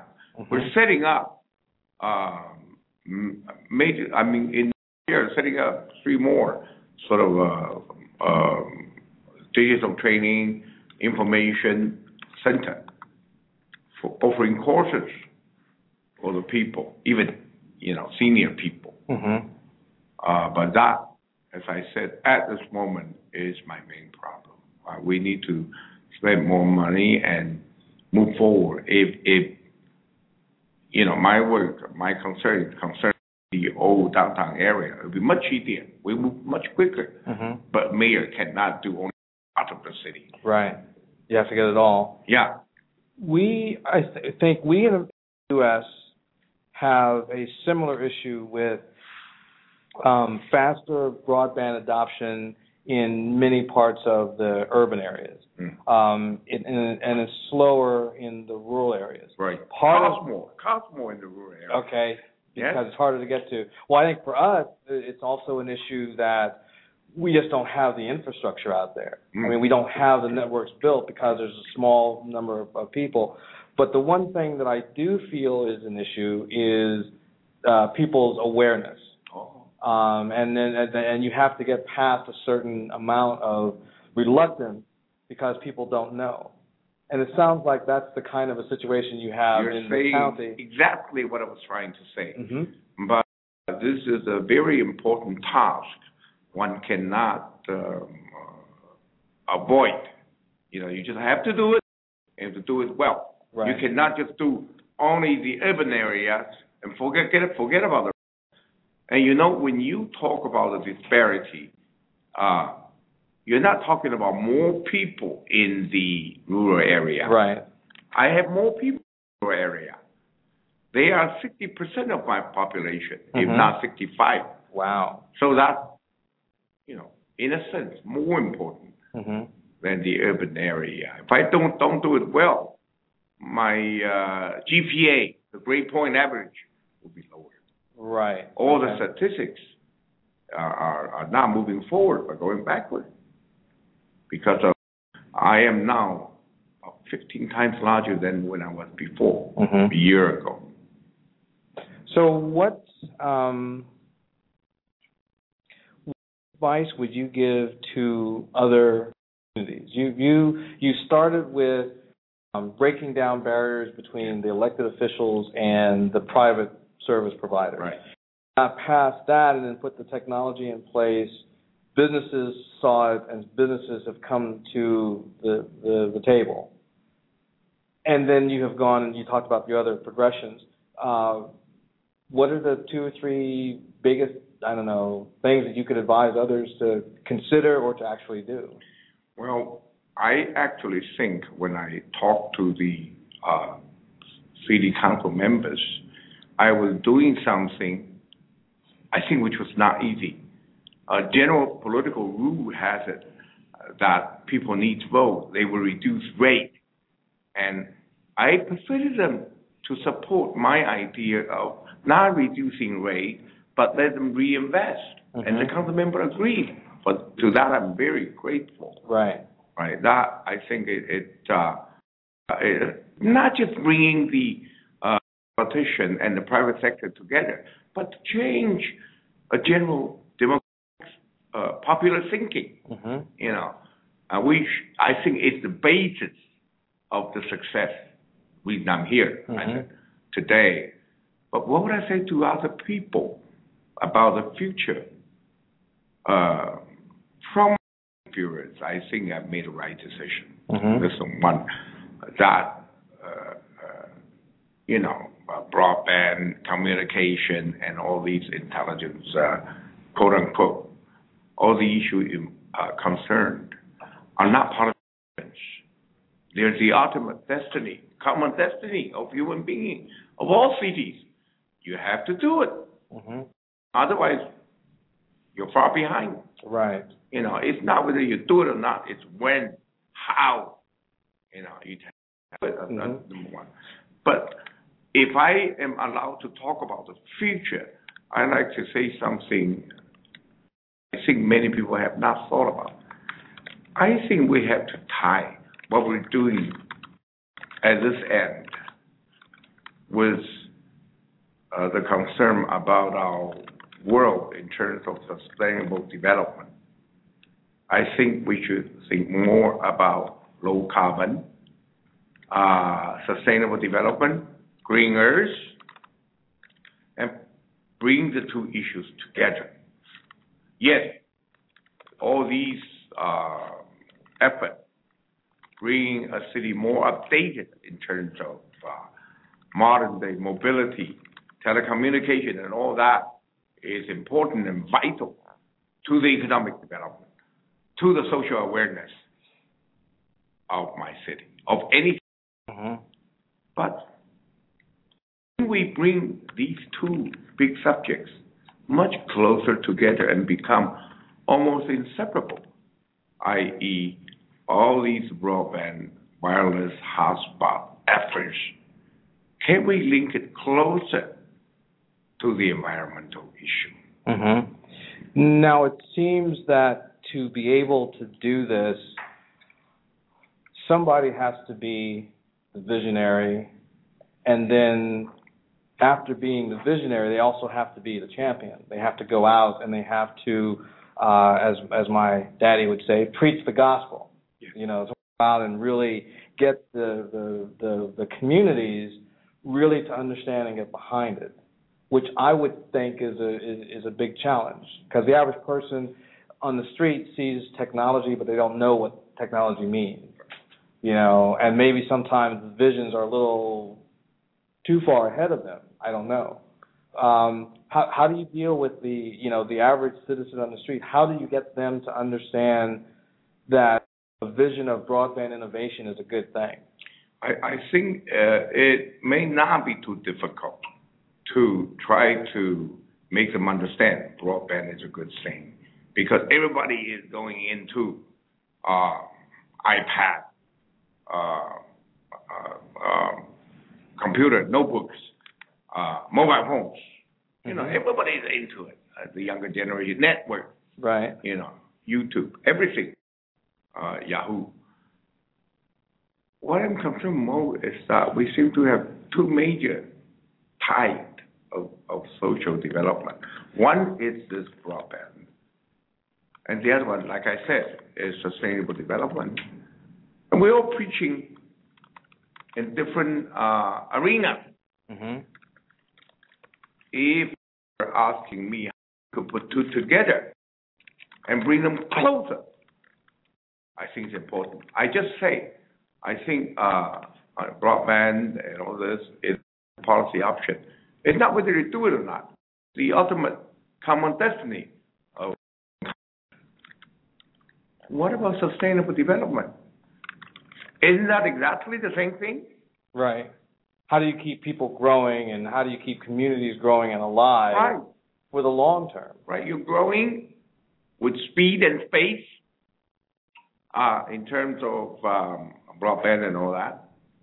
But on the other hand, you need the earth. Right. Uh, otherwise, all the growth means nothing. But I was just trying to say, I see these two main sort of topics or issues or, or whatever still are not closely intertwined. Right. That's my worry. Uh, you want to praise, the, you know, preach the gospel and all that. I think that's important. has become part of the. That's what you're doing today, That's what I'm doing today. That's right. Out here preaching the gospel and and. Uh, and that's what we should all be doing. I think that it's a um, one of the challenges is keeping everybody in the same message because I know that when you when we talk about broadband, we sometimes talk about it can do all of these things. And then once you start talking about business and healthcare and economic development and so forth, then the messages start to get diluted for the person in the street, for the average person. And somewhere there's, I think, a challenge to create a message that everybody buys into. Someone's got to create the, the common song, if you will, or the common gospel, I guess, if you. Um, this has been very, very helpful. Any any words of advice here in our last two minutes? No, I, I'll, I'll take whatever people give me. I don't give advice. want to be yes, and well, this seems to be a very good um, venue, you know, where people are exchanging a lot of ideas, which I think is a big plus of governments because Indeed. governments do um, do share a lot, and that works that works well for us. Yes, yes. I, I have never been to the conference or the forum. Uh, first time, I have been to New York, but I Right, right. And I think it's a very good thing to do, and Mhm. I will try to, uh, if not myself, but the city keeps coming back. hmm Uh, I hope more and more people can see the light. Right. you know, Exactly. and and and uh, join the rank, so we could all do what we need to do, Mm-hmm. and uh, like you said, people can be aware of what what's so important in this uh, area. Right, indeed.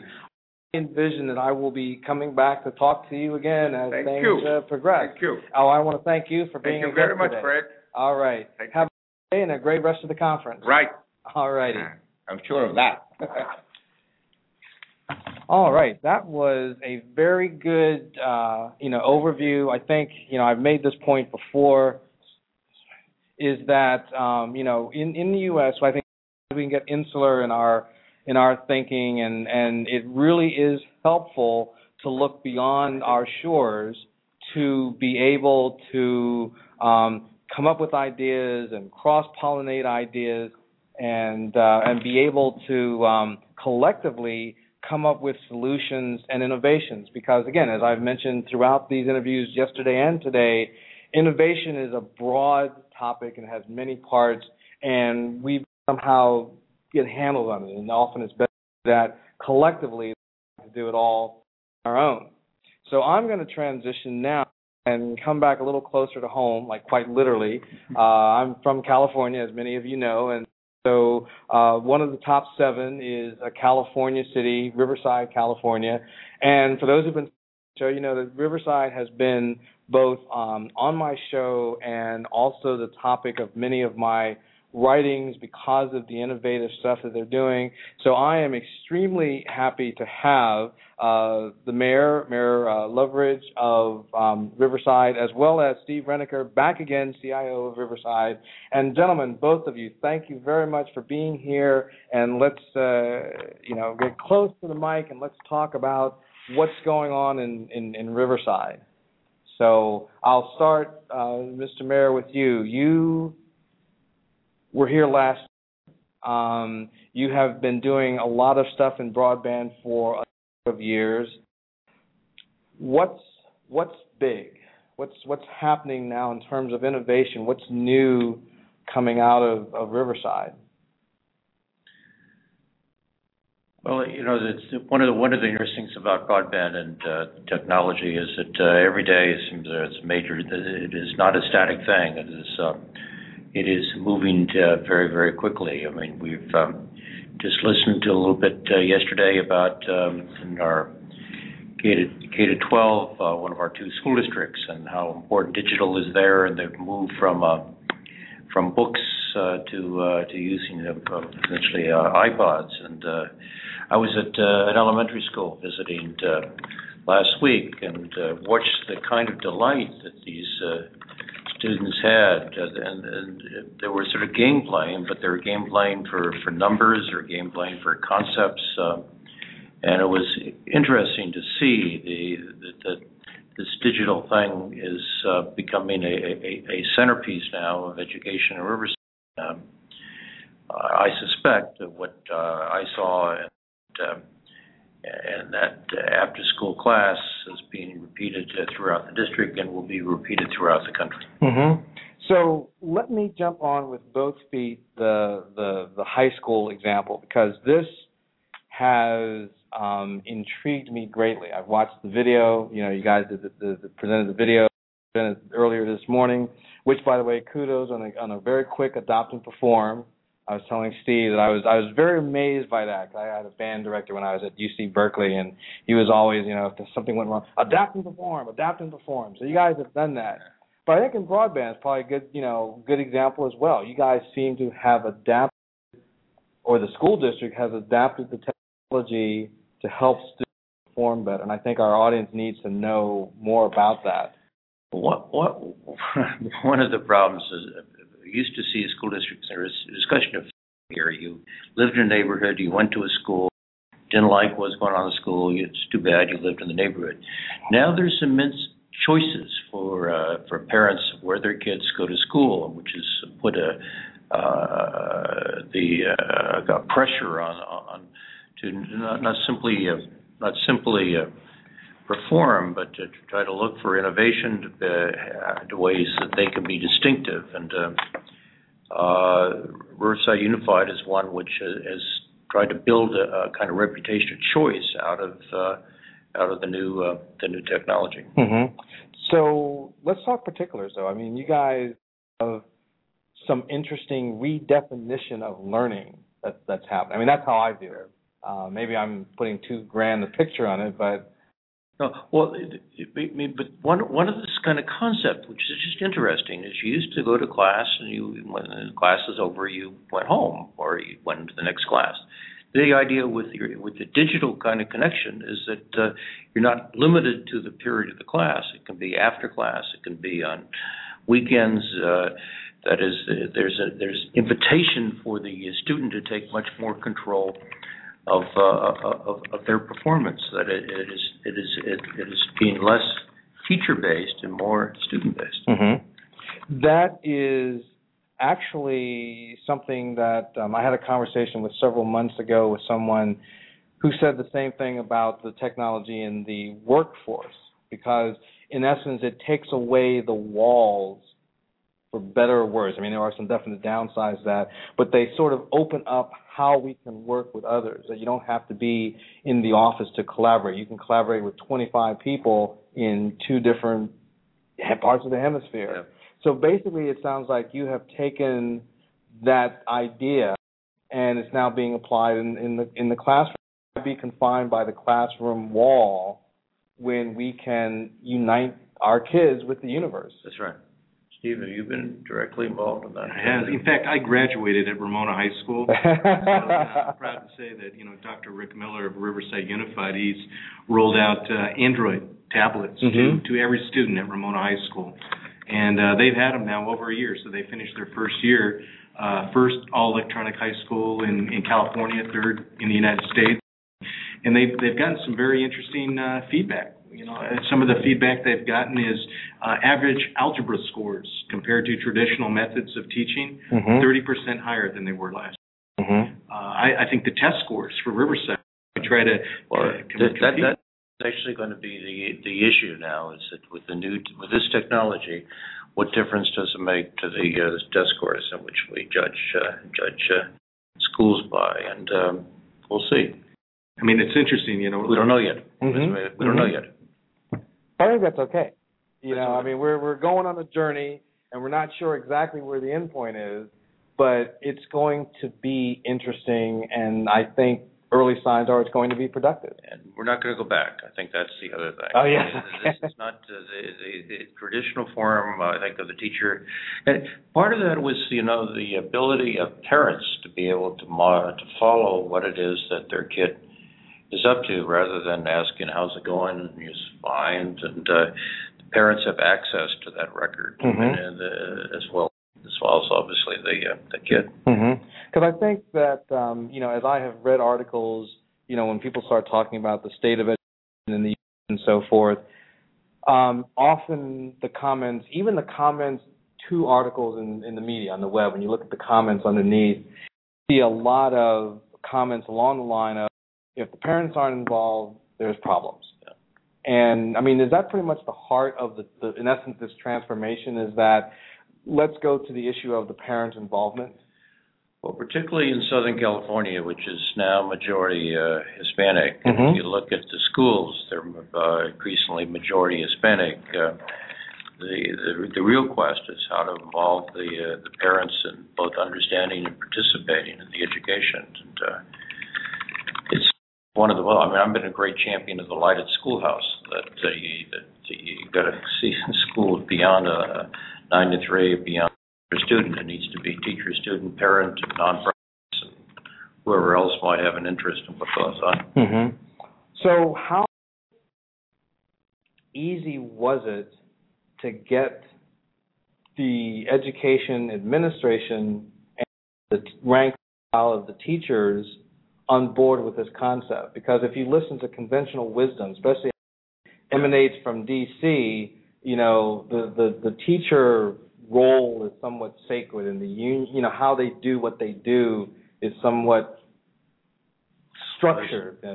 This doesn't change word. teacher salaries, doesn't change teacher hours, doesn't change teacher pensions. I mean, they, uh, there's some sense that for a teacher, at least looking at the contract, the contract remains the same. Mm-hmm. But Dr. Rick Miller, he took an interesting approach to it. He's not forcing it on the schools. Right. He's letting it. He's rolling them out based on teacher acceptance. Mm-hmm. And what's really interesting is he's actually had some schools that aren't fully digital yet, and and so what's happening is the classroom don't have digital in it. The parents are putting a lot of pressures on the teachers, Mhm. saying, "Why don't you have digital? My students excelling in all the classes in the digital technology. They're in your class. We don't know why." Mm-hmm. And so peer pressure is really transforming the way the teachers do their their their lecturing and their schoolwork. In the, in the old PC time, where the access the kids had to computers was primarily the, the, the lab, you know, go to a fixed computer and sit down. And it was really puzzling to me is the libraries at the high schools all closed at three o'clock, and you. The reason they closed at three o'clock was is because contract with librarians is that they could work at three o'clock, and Mhm. so the hour of homework, the hour of, of access to kids who have changed that now. Mhm. It's just it was just illustration of the of the the contract. I thought just uh, not re- reflecting what you know, the the realities of how you, you, you need to succeed in in, in, in school. Mm-hmm. It might be helpful. See, I've I've sat and I've watched, you know, these these two days, and and you know, and, and Steve, you and I have talked before. But it might be helpful to just explain some of the features of this new uh, approach and where broadband fits in.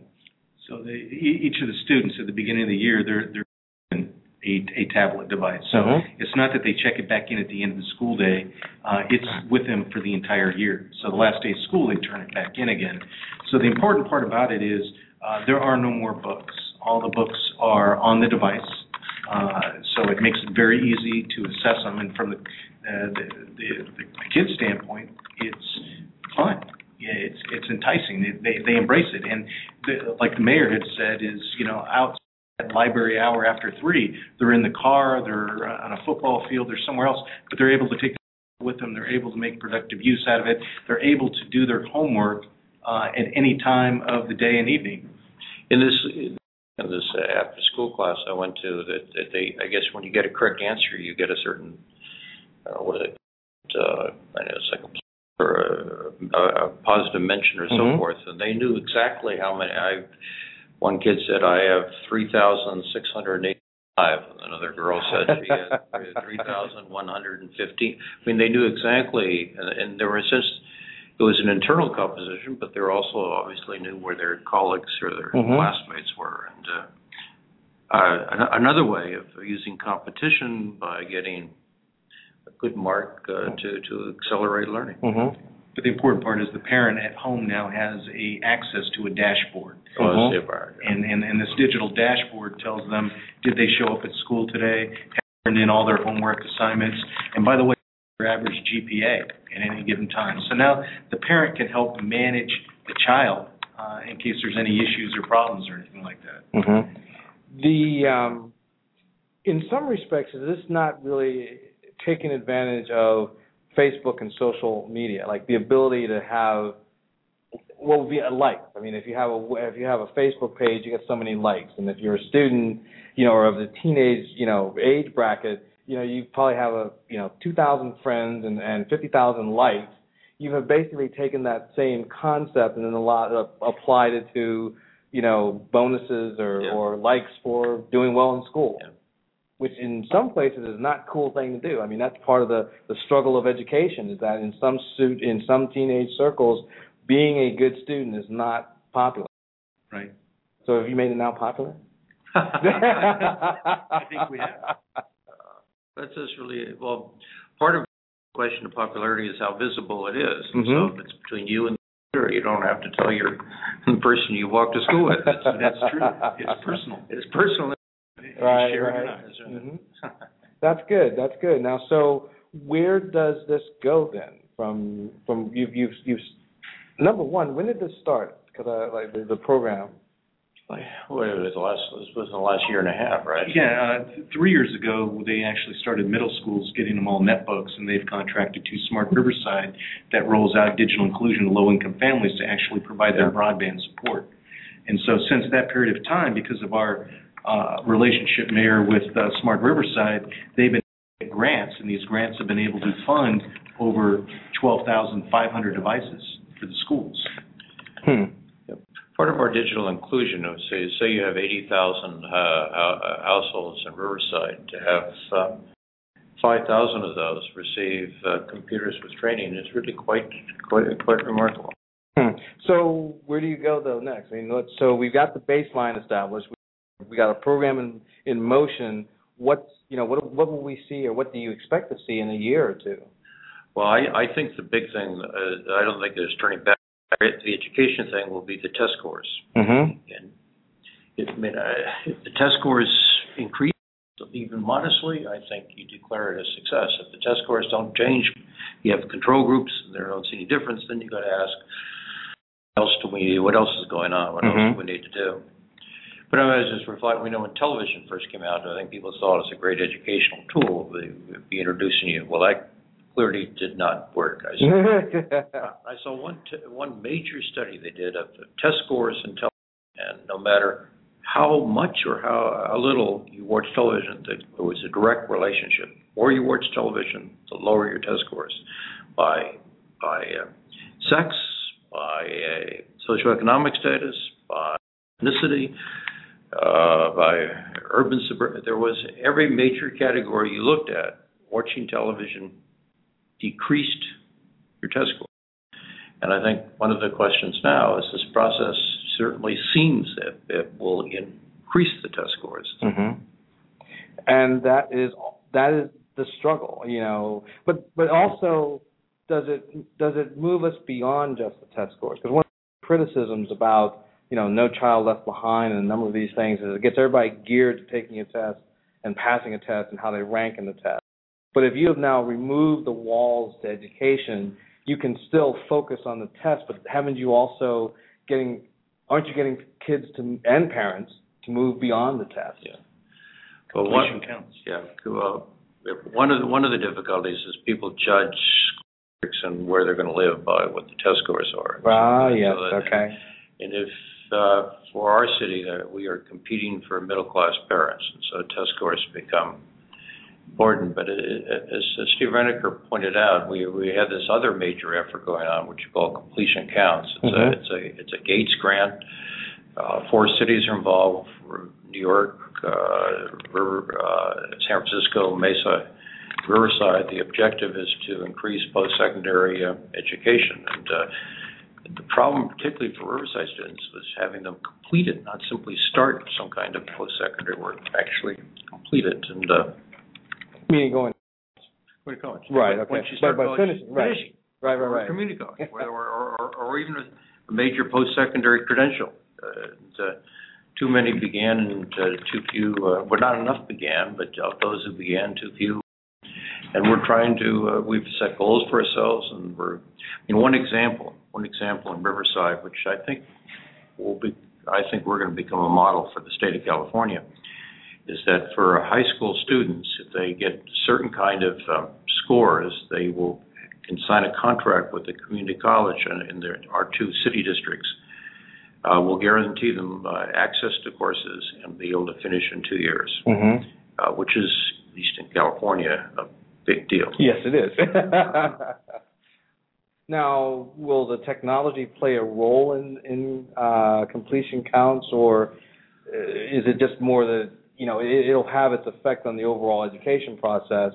We'll hopefully get them smarter getting through co- through high school. They're using partly technology to, to give information. I mean, there's the, uh, they have a 311 uh, effort in which they're going to loading. I've gone on. Gone on. Yeah. So he tells what does it look like?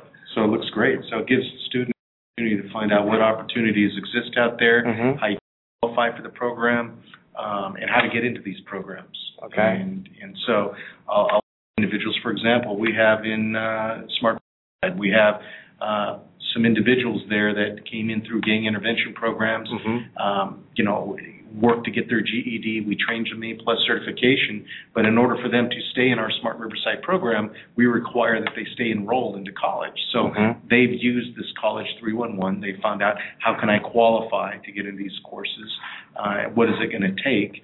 And so information that in the past was very difficult to get access to because I might have had to gone down to the school, might have had to set up a time with a counselor to try to explain it to them.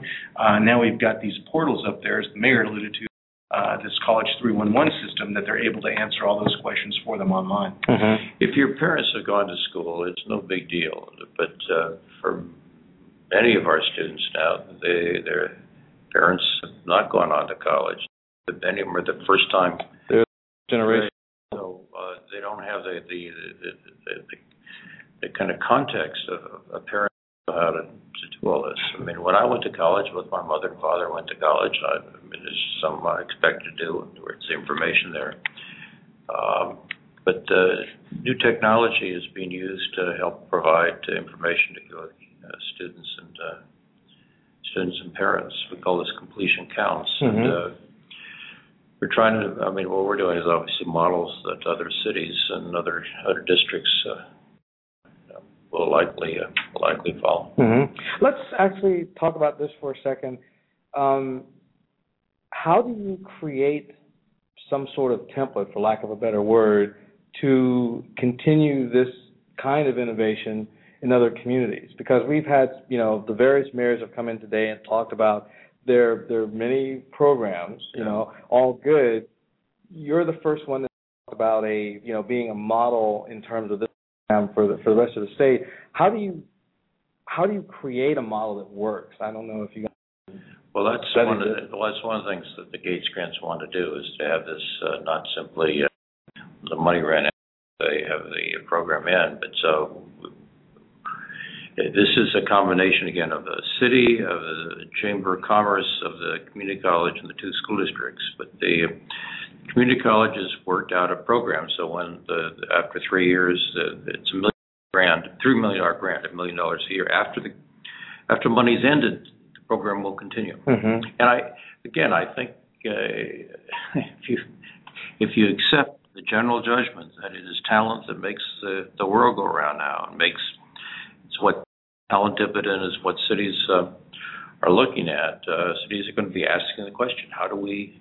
Not not Austin, Texas, which they have seventy percent of their number have have uh, college degrees. Well, that's pretty high. Right, right.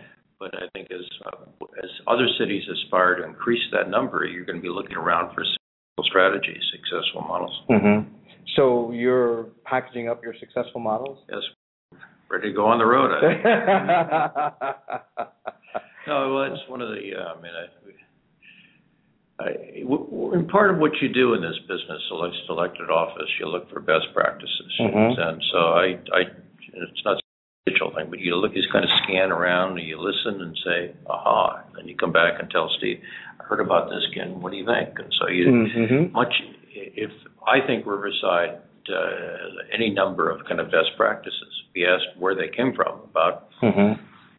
many of them Right. came from visiting other places. You say, aha, that looks good. Exactly the same.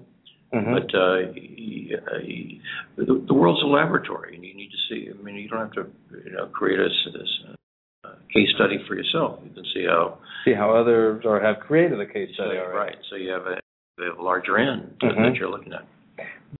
Um, I, I think a very positive uh, aspect, and to me, it has been one of the things that sets apart the government sector from industry, because industry people, you know, will not talk to each other. I mean, they will fire you for talking about, you know, how they did what they did to other other other companies who may or may not be competitors.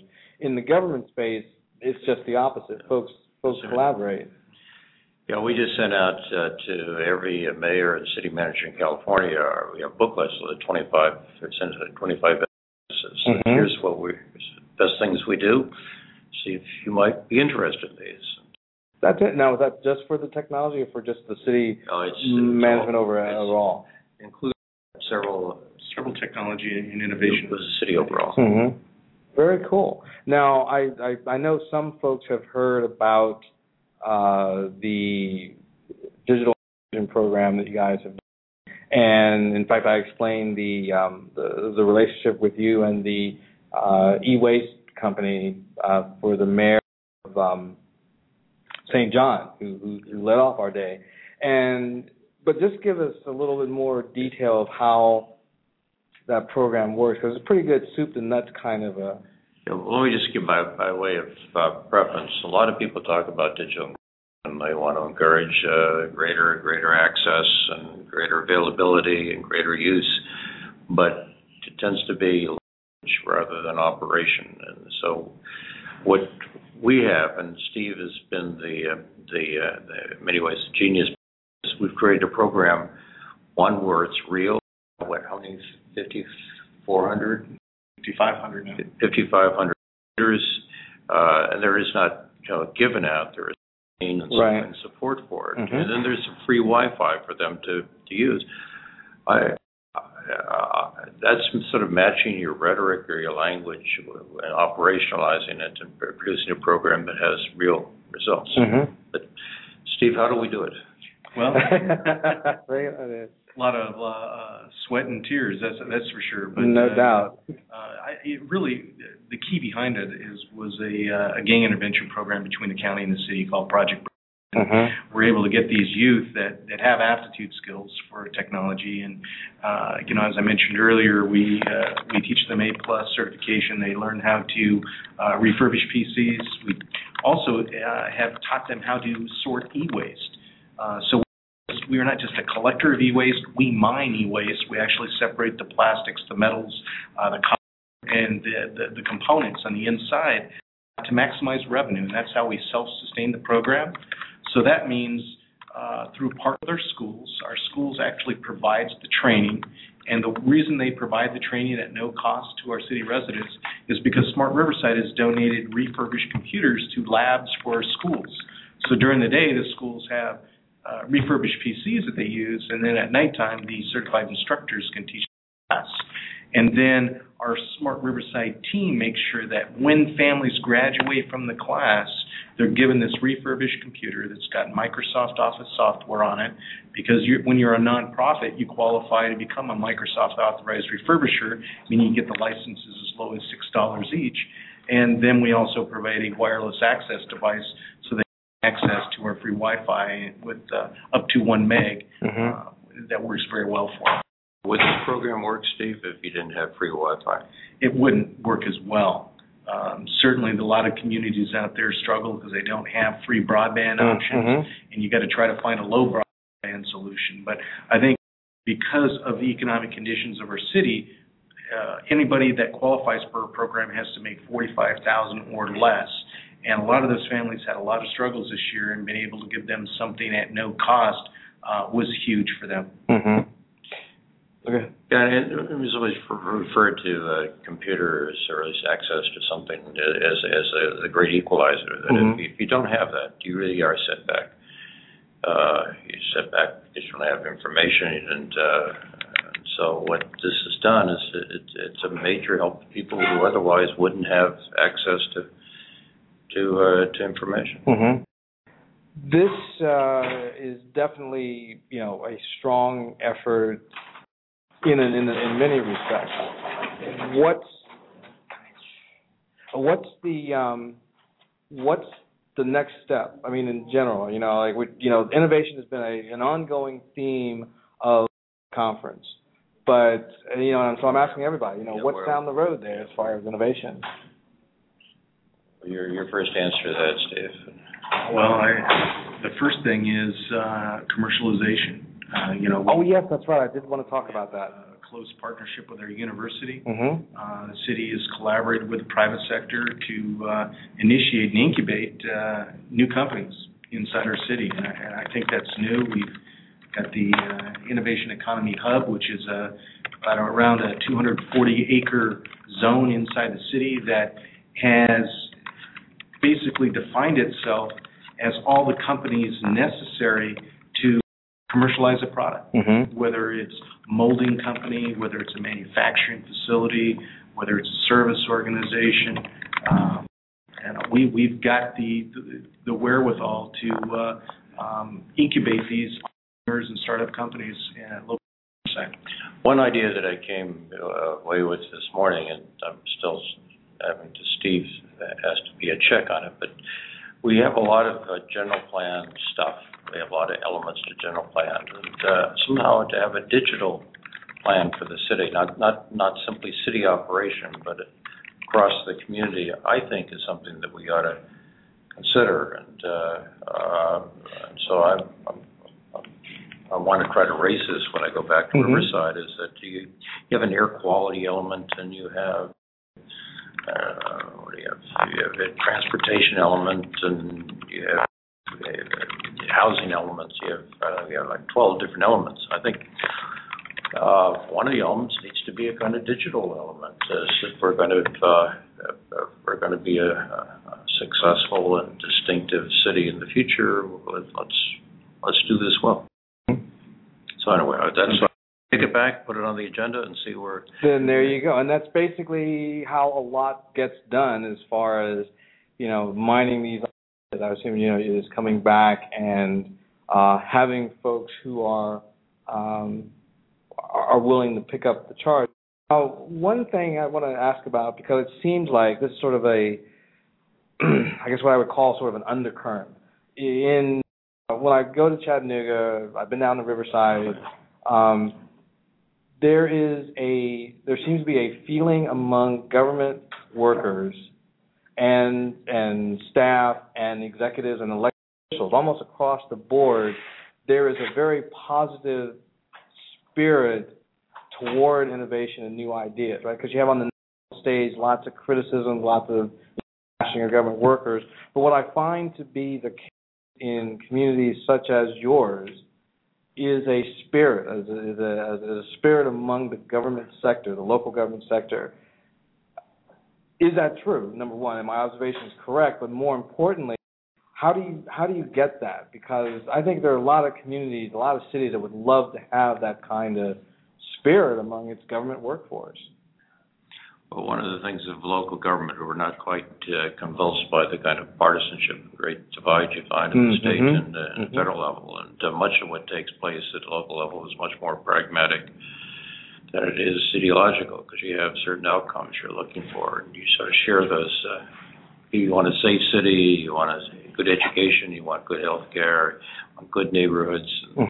These are not ideological uh, ideological uh, issues. The other, I think, the the assets that uh, Riverside has, and many cities have that, is you look around and ask what what are your major assets. Mm-hmm. You concluded they are your universities. Uh, university really, their trademark really is innovation. Mm-hmm.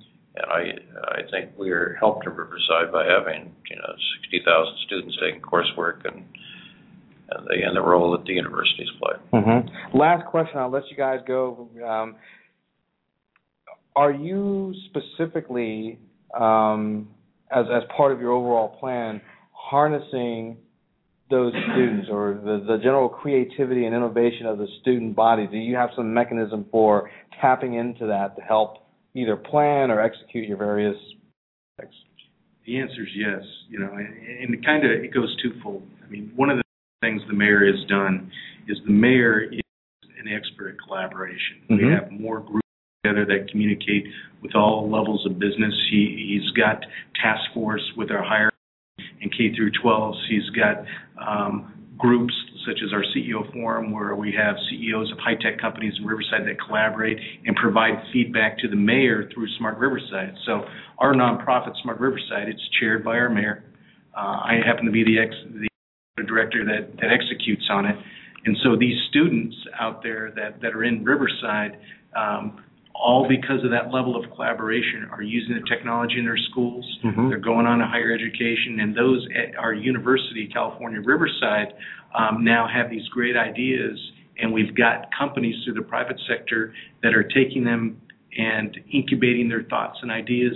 And we've got groups of people to help determine how to create business plans, how to patent a thought or an idea, mm-hmm. and how to mm-hmm. commercialize your product. So uh, the whole goal there is we're creating, the mayor has created an environment where these students now will have jobs locally and they're going to want to stay in Riverside. Yeah, I guess the number unless you uh, connect with young people, you're not connecting with the, uh, the technology future.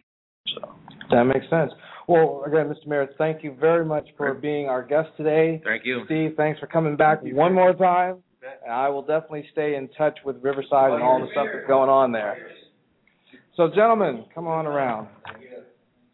We've uh, we're ready to top off our show. It's been a really great uh, information exchange here, for which I am very pleased and very grateful for all of these mayors that have given up their a little bit of their time and stepping out of the conference to kind of give you, the listener, an idea of what's been happening here at the uh, ICF uh, event.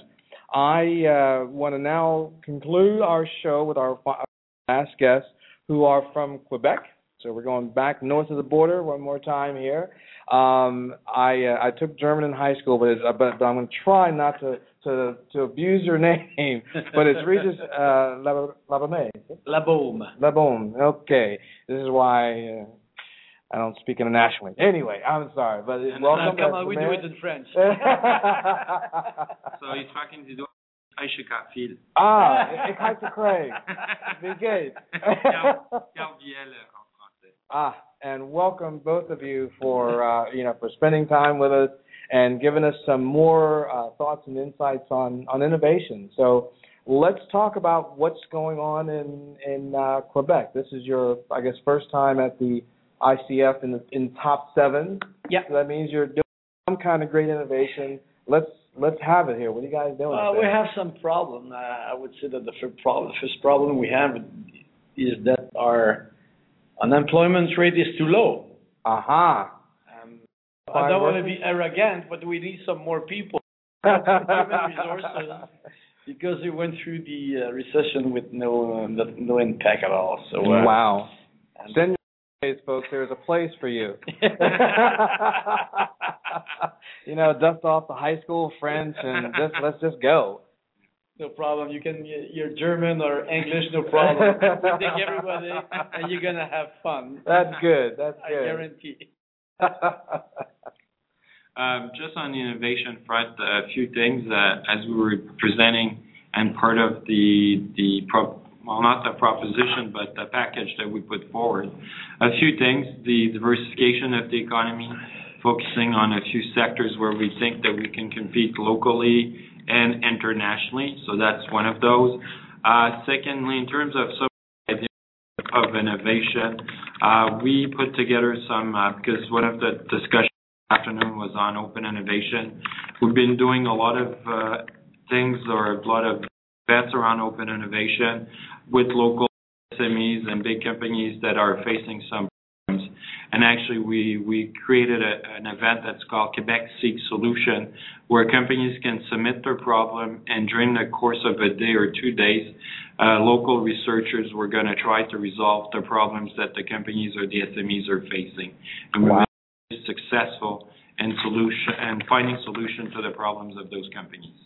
So let's um, now is this directly related to your broadband advance, or is this as no, part that's, of the picture? Uh, that's separately because on the broadband front, uh, we've been uh, receiving a lot of funding. A lot of companies actually have been uh, putting some uh, what we call to the home. Mm-hmm. So uh, Quebec City was picked by one of the biggest carriers in the country, which is called Bell Canada, uh, and they're investing uh, close to 250 million in Quebec City, and that's the first city in the country where they're going to be um, putting as much effort, and it's going to be the biggest in terms of the number of homes that are going to be connected to the system. Now, that's more of a residential, or is it going to affect businesses as well? Business okay. as well, residential and business as well. Mm-hmm. The objective is to hook up all of the all of the houses uh, through through the the next two years.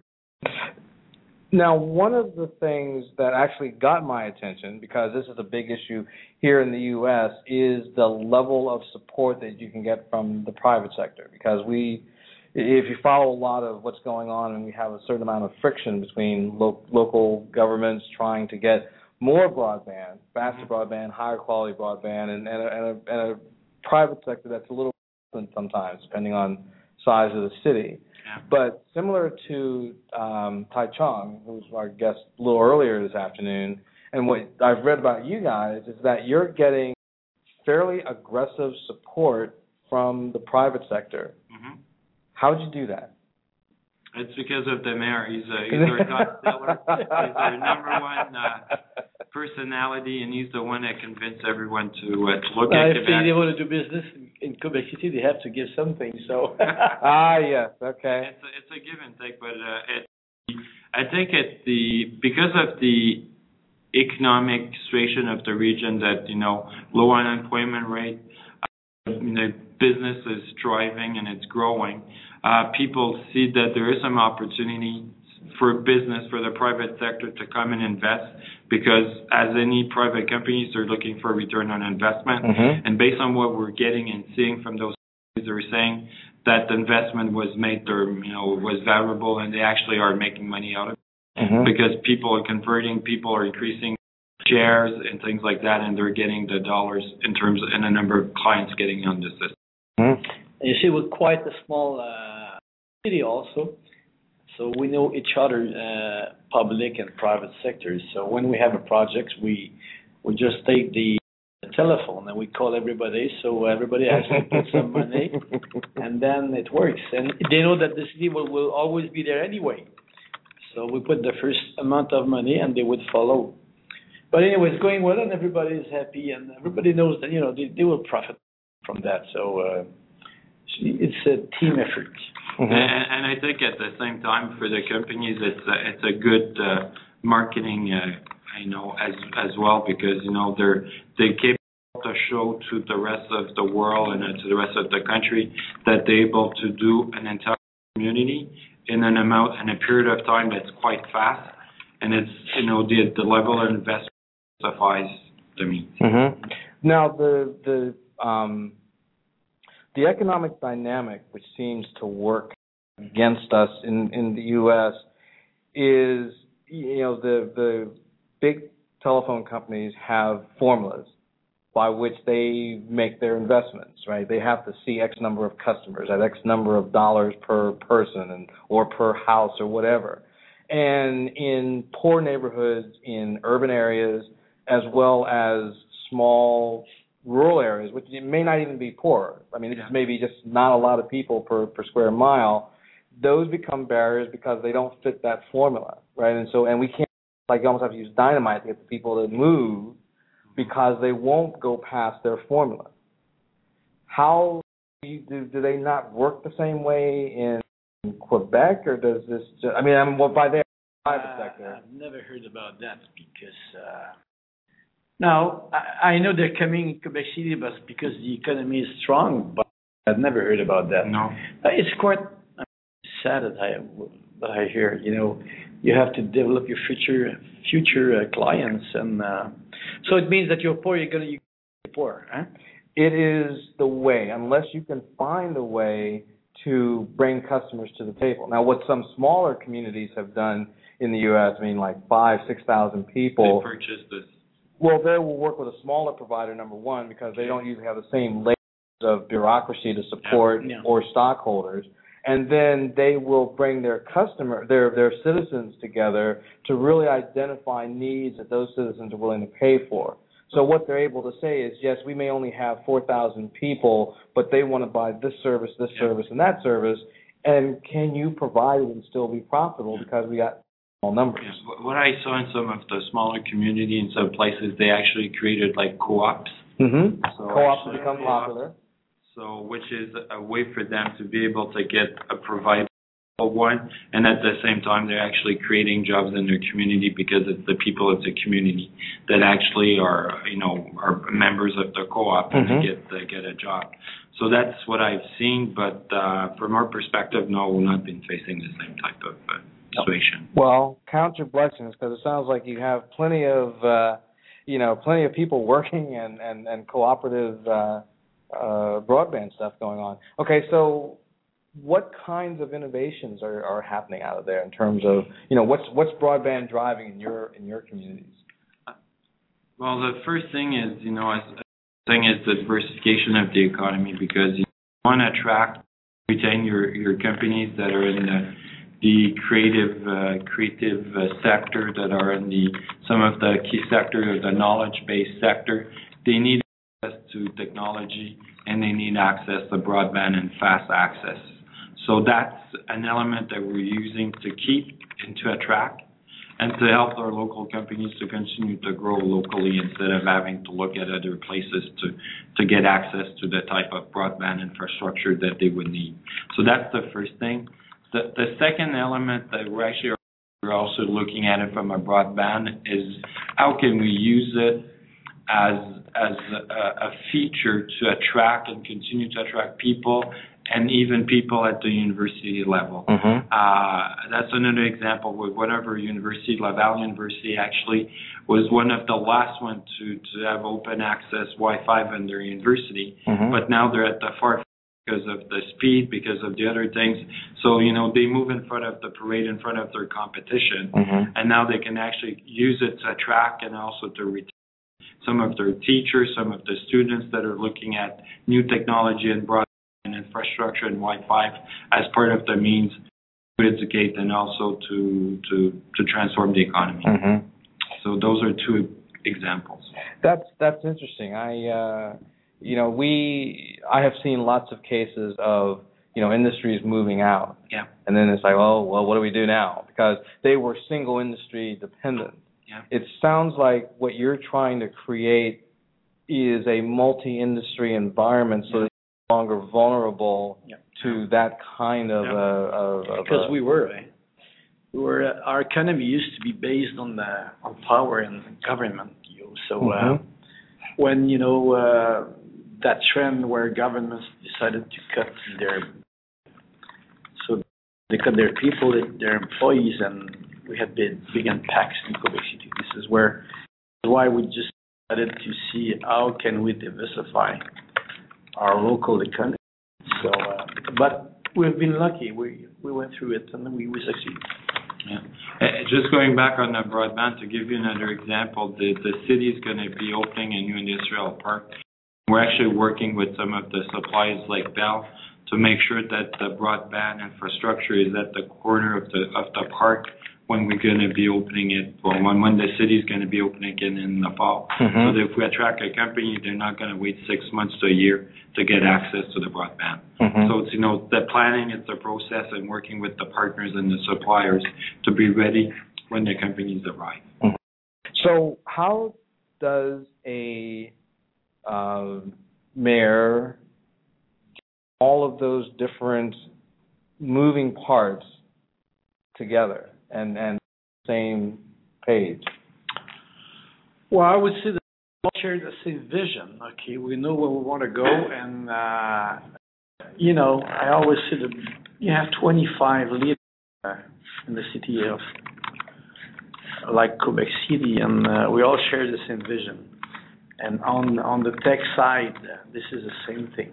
We know where we're going, and we all agree. Usually, we all agree on the same on the same projects. And uh, and I'm there Mm-hmm. and it's, easy to join the mayor also. Uh, so Carl could speak to me anytime, and uh, we uh, we have the same same target, and uh, we all have the same issue. But don't you have different goals and objectives? I mean, if you you've got you got private sector, you got education, you got healthcare, and heaven knows how many divisions within each of those segments. Um, doesn't the, the single vision become one of like finding a way to get past everyone's self-interest? I mean, how do you do that part? Because that's We're all making money. Uh, everybody's happy. Uh, the the economy is going well. So, uh, and you know, if somebody would say no, we will. Uh, we will remember that. Let me be frank. I was like that. I mean, I'm always there. You have it, folks. no, I'm always there. So if they say no, uh, I will remember. Uh, yeah, back in 2008 when we were trying to You remember, you that. that? oh, you're asking me to do that? 65. I was nine. you didn't share your ice cream. Uh, I'm telling you, remember it from the Sandlot, man, back in the day. But it doesn't happen. It doesn't that is good. That's very good. What was um biggest challenge? I mean, I, I see how you have persuaded. Okay, give you kudos on that. Challenge to What's get the people. challenge? To get people. This is our main problem. We need to get people. We don't have enough people. Now thing a lot.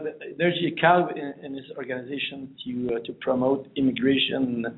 This is the, the big target now, Mm-hmm. the big issue. Uh, our biggest challenge is actually the, the talent. It's attracting people. Mm-hmm. Uh, we know that over the next uh, five years, we're going to be facing um, probably around 70,000 jobs that we'll have to fill. Wow. Uh, some of them through people that are going to retire, and, and uh, people that are actually as well uh, the new the growth of the uh, of the economy. Yeah, and uh, so uh, go ahead. So um, basically, so what can we do? So one of the things we decided to do was, was to focus on going abroad, trying to people to let them know about Quebec, Quebec City, what we have to offer, and trying to convince people from around the world that it would be the place for them to grow and bring their family and making it their new home. Mm-hmm. Now, by the way, Quebec International, was that the Economic Development Planning Group? Uh, For the the- Economic Development Agency for the Agency. region. Okay. Is was that or is your organization then the I'll, I'll call it for lack of a better word the lead planner, like someone who kind of makes Yeah. sure all the plans come well, together? We, we're a non-for-profit organization, Mhm. and the objective that we follow with our partners, the city is one of our major partners. We work with them, we develop a plan, and actually we're um, we're evaluated based on delivering a plan. So I get part of my funding. If I don't deliver what I'm supposed to do, I'm not going to get funded, Mhm. or I'll get cut on my funding. So the objective is to deliver what the what our partners are asking Mhm. us to do, and we've been uh, delivering what they ask us to do. Just to give you an example, so a few months ago, we uh, issued my uh, own uh, economic development plan. So we just write it down with uh, Québec International Mhm. to fit what what what they're doing and another couple of organizations. So we will work. So uh, Carl has been active to to to build it, even to write it. So Mhm. uh, we like that. And the objective is over five years, uh, is going to be committing 45 million Millions. to support own money, the, the, the economic plan. hmm Do if you had if, if you were in an opposite situation um, where you didn't have uh, how do I describe it? Where the where the, where the economics were a little bit different. I mean, you are sort of in a unique position relative to a lot of folks because you have more work than there are people to to do those jobs. If you were in an opposite situation, would you do you think you would be able to use broadband to get to where you are now? Sure. Yes. And then how how how would you see that working if you had to resuscitate it versus I call that an infrastructure. That's it. Yeah. I would use the infrastructure as a, as a, as an asset to attract. Mhm. Uh, and as I said, retain, but it may need to attract because, you know, broadband, uh, and everything that has to do with it is, is part of the new economy. It's one of those pillars of the economy. Uh, you need it, you need people, you need ideas, you need innovation, and you need a culture that is coming from the private, the public, and the, the or the universities. Mhm. So we need a combination of all of this working together and driving the, the economy of a region. It reminds me what uh, Premier McKenna did in the province of New Brunswick in Canada. He was the first one to invest in broadband, and he had this very good impact on his economy. Mhm. And I know that tomorrow, uh, is it tomorrow that the, that the, the person from Australia is discussing with Oh right, right. Mhm. So it's going to be interesting to see because they said that they were going to do it for the entire country. Mhm. and to see what it it did in terms of you know from an economic point of view and how it propel Australia down the road. So it's going to be interesting to hear about. Right. Now, this is, um, I don't know if this is an issue or not, but you have had a divide of sort over the language. It's not there, uh, you know, the whole French. So it was a challenge, I would say, but uh, not that much now, because the youth they're bilingual. So, and they- maybe you know, my my my my daughter, she's she's she was trilingual at 19. So, uh, you know, time changing. Mhm. Yeah. Has the technology helped? I know Uh, youth helps getting getting past those Yeah, barriers. I think there's a few things. You know, we're we're in a more global economy. People have, uh, you know, the the younger generation has uh, probably a more open to what's going on around the world. Mhm. Uh, the objective that we're pursuing is, you you know, know that we have a French culture. Uh, we're, we're a combination of the best of two worlds of Europe and North America by providing this environment where people can live, can work in an environment. They can work in English and live in a French community or vice versa. Mhm. And, you know, for us, when we're on, you know, a place like New York, it's Europe without the jet lag. We're close, we're close to perfect. Fin- Finally. yeah, geez, there you go. But let, let's talk about that for a second. Is you know, um, can the technology, you know, its openness, its way that you open up the gates to new, can it be used to really mediate a lot of internal stress that is counterproductive? I mean, you know, 20 years ago, like uh, at least as we were reading the news in the it seemed like a really serious thing. You know, I look at kids you know, the average teenager who is on three devices, talking to 15 people, multitasking for forever, to which language is like a It's not as not as much as it was. You know, I'm I'm. This is my own personal view. Looking at my, they don't see things the same way that we did maybe 20 years ago. So, Mhm. uh, as I say, they're probably more part of a global. They do understand that they have to keep their their French heritage, Mhm. but in, a way that it could be used as an advantage, because at least you know they speak two languages, and as Mr. Mayor was saying, the vast majority of the kids that are around are 20 now in, in Quebec, a lot of them are speak three languages. Mhm. So you know, it's it's an added value as it is perceived in many places, like in Europe. The more language you speak, it is added value, and you can use it in different ways and means. Excellent, excellent. The um, let's talk about um, I have in a number of places listened to folks, to the enlightened folks, talk about the need to bring kids into the process. I mean, there was a guy who uh, in the state of Missouri, right? There, were, there was a summit. They're talking about statewide broadband. You know, what are the innovations we're going to get? How are we're going to drive adoption? How are we're going to change the community?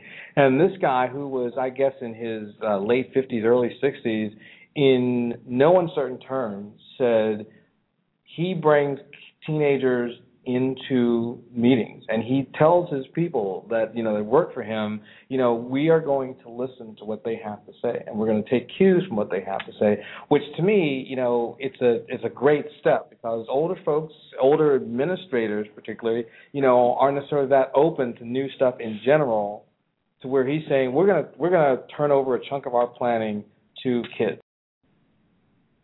Well, the from the perspective that uh, Mr. Labeaume has always put forward is that the way forward is what can we do to attract and retain the gen, the younger generation.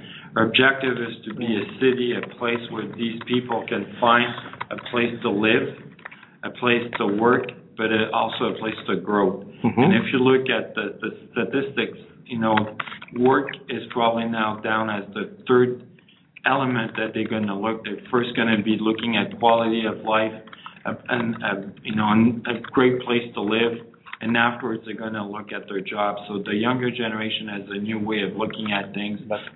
Their values are probably not in the same orders that you know, for like some of us, that the first thing was to get a job and work was number one, and then the rest would come out. I Mhm. think that the younger generation is looking at it differently.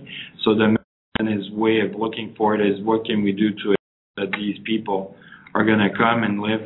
At, you know, we're in the polytechnic today. Mhm. What can we do to get those kids that are coming out with those engineering schools that they will stay and grow in the community? You know, when I've been elected, I, I would say to our civil servants, you know, we're not going to city and and uh, in tune with our value. I mean, uh, people like me that that is fifty something and sixty something. I mean, we're going to build a city with the new values, and we know those values. You know, it's it's you, you've seen you should see you could see a lot of documents about that. Mhm. So I always say, when you take, we take a, a big decision, do you think it's gonna help us to attract kids? Okay? Uh, this is our, uh, our main problem and this is our challenge. And, uh, and you know, as I said, what are the new values of the, the kids? First of all, a nice place, a good environment to raise a family. Secondly, a nice place to live Mm-hmm. for themselves, and uh, finally, uh, a good place to to have a good professional life, and you know to make good pay. Mm-hmm. So it's probably the other way around uh, about what I had as as, uh, as uh, values when I was twenty something. mm-hmm. So now, and now I, I take this example. Let's say there is a couple that you know studied at the Montreal Polytechnic. They have one kid. They're uh, 20, between 25 and 30.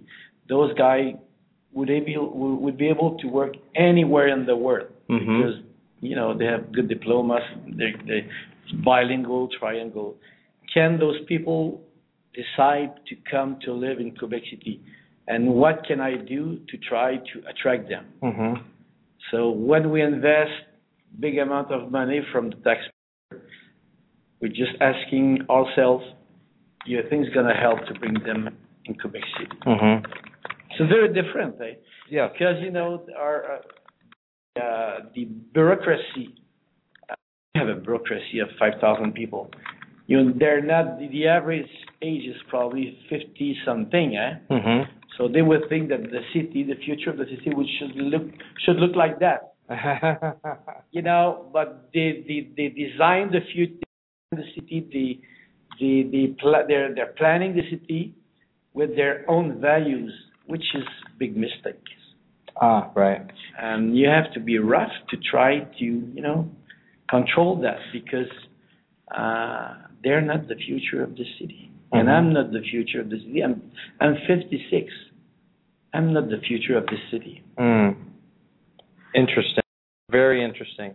I uh, I find this um, interesting because it's it's not only just a vision at this point. At a certain point, it, it comes down to a certain sense of like, our, will our you know will our professional will our ego get in the way of a logical conclusion? Mm. you know, because I can sit here and say, yes, you know, the future is not us old people, you know, but then I tend to be radical and off the chain quite a bit. And so, but I think at, at a government level, you know, government workers, well, workers in general, management in general, I think that is older is more resistant to change. And there's a certain amount of ego Human, invested in human. it, right? Human being. And you've got to be able to address that, I think, is an Which my ego would would feel very good if I bring kids in uh, Quebec City. That would be good for my ego. a good legacy, a good legacy. Interesting. Well, gentlemen, I am more than pleased that you have spent Thank time, you. have shed some new light. Um, I may call again. You know, I may definitely call again, have you on the show in another six months or a year to see what, uh, you know, what's Anytime. new. And one of these days, uh, you know, I need to. Why I don't you come? there. I've been to Toronto. I've been to Vancouver. I have yet to make it to um, Quebec, and I got Nice- obviously to do that. I Nicest do that. city in the country. Not a problem. Thank you, sir. Again, Waiting thank for you, eh? you. No worries, mate. Thank you. All right. Have a great day. Thank you, sir. All righty. Oh, All right, folks. Thank you very much, all of our listeners, for, for checking in today. Very good question, by the way. Ah, thank you, thank you. Um, we have we have said adieu to our friends from Quebec. Uh, this has been I'm just I'm just awed at it all, and so I hope that uh, that everyone here has enjoyed uh, the uh, interviews today. That people tell your friends, your your colleagues working on broadband projects. You know, three hours that we've spent here today covered a lot of mileage, a lot of innovation, a lot of new ideas and so forth and so on. That's what Gigabit Nation is all about: is bringing new ideas to the table, helping people get broadband where it needs to be. I want to thank you, the audience. I want to thank um, Hiawatha Broadband Communications, one of our uh, one of our sponsors. It has been a great day, a good conference, and uh, I hope to see you or hear you or you hear me uh, in the upcoming. Thank you and good day. Lucky Land Casino asking people what's the weirdest place you've gotten lucky? Lucky? In line at the deli, I guess? Aha, in my dentist's office. More than once, actually. Do I have to say? Yes, you do. In the car before my kids' PTA meeting. Really? Yes. Excuse me, what's the weirdest place you've gotten lucky? I never win and tell. Well, there you have it. You can get lucky anywhere playing at LuckyLandSlots.com. Play for free right now. Are you feeling lucky? No purchase necessary. Void where prohibited by law. 18 plus. Terms and conditions apply. See website for details.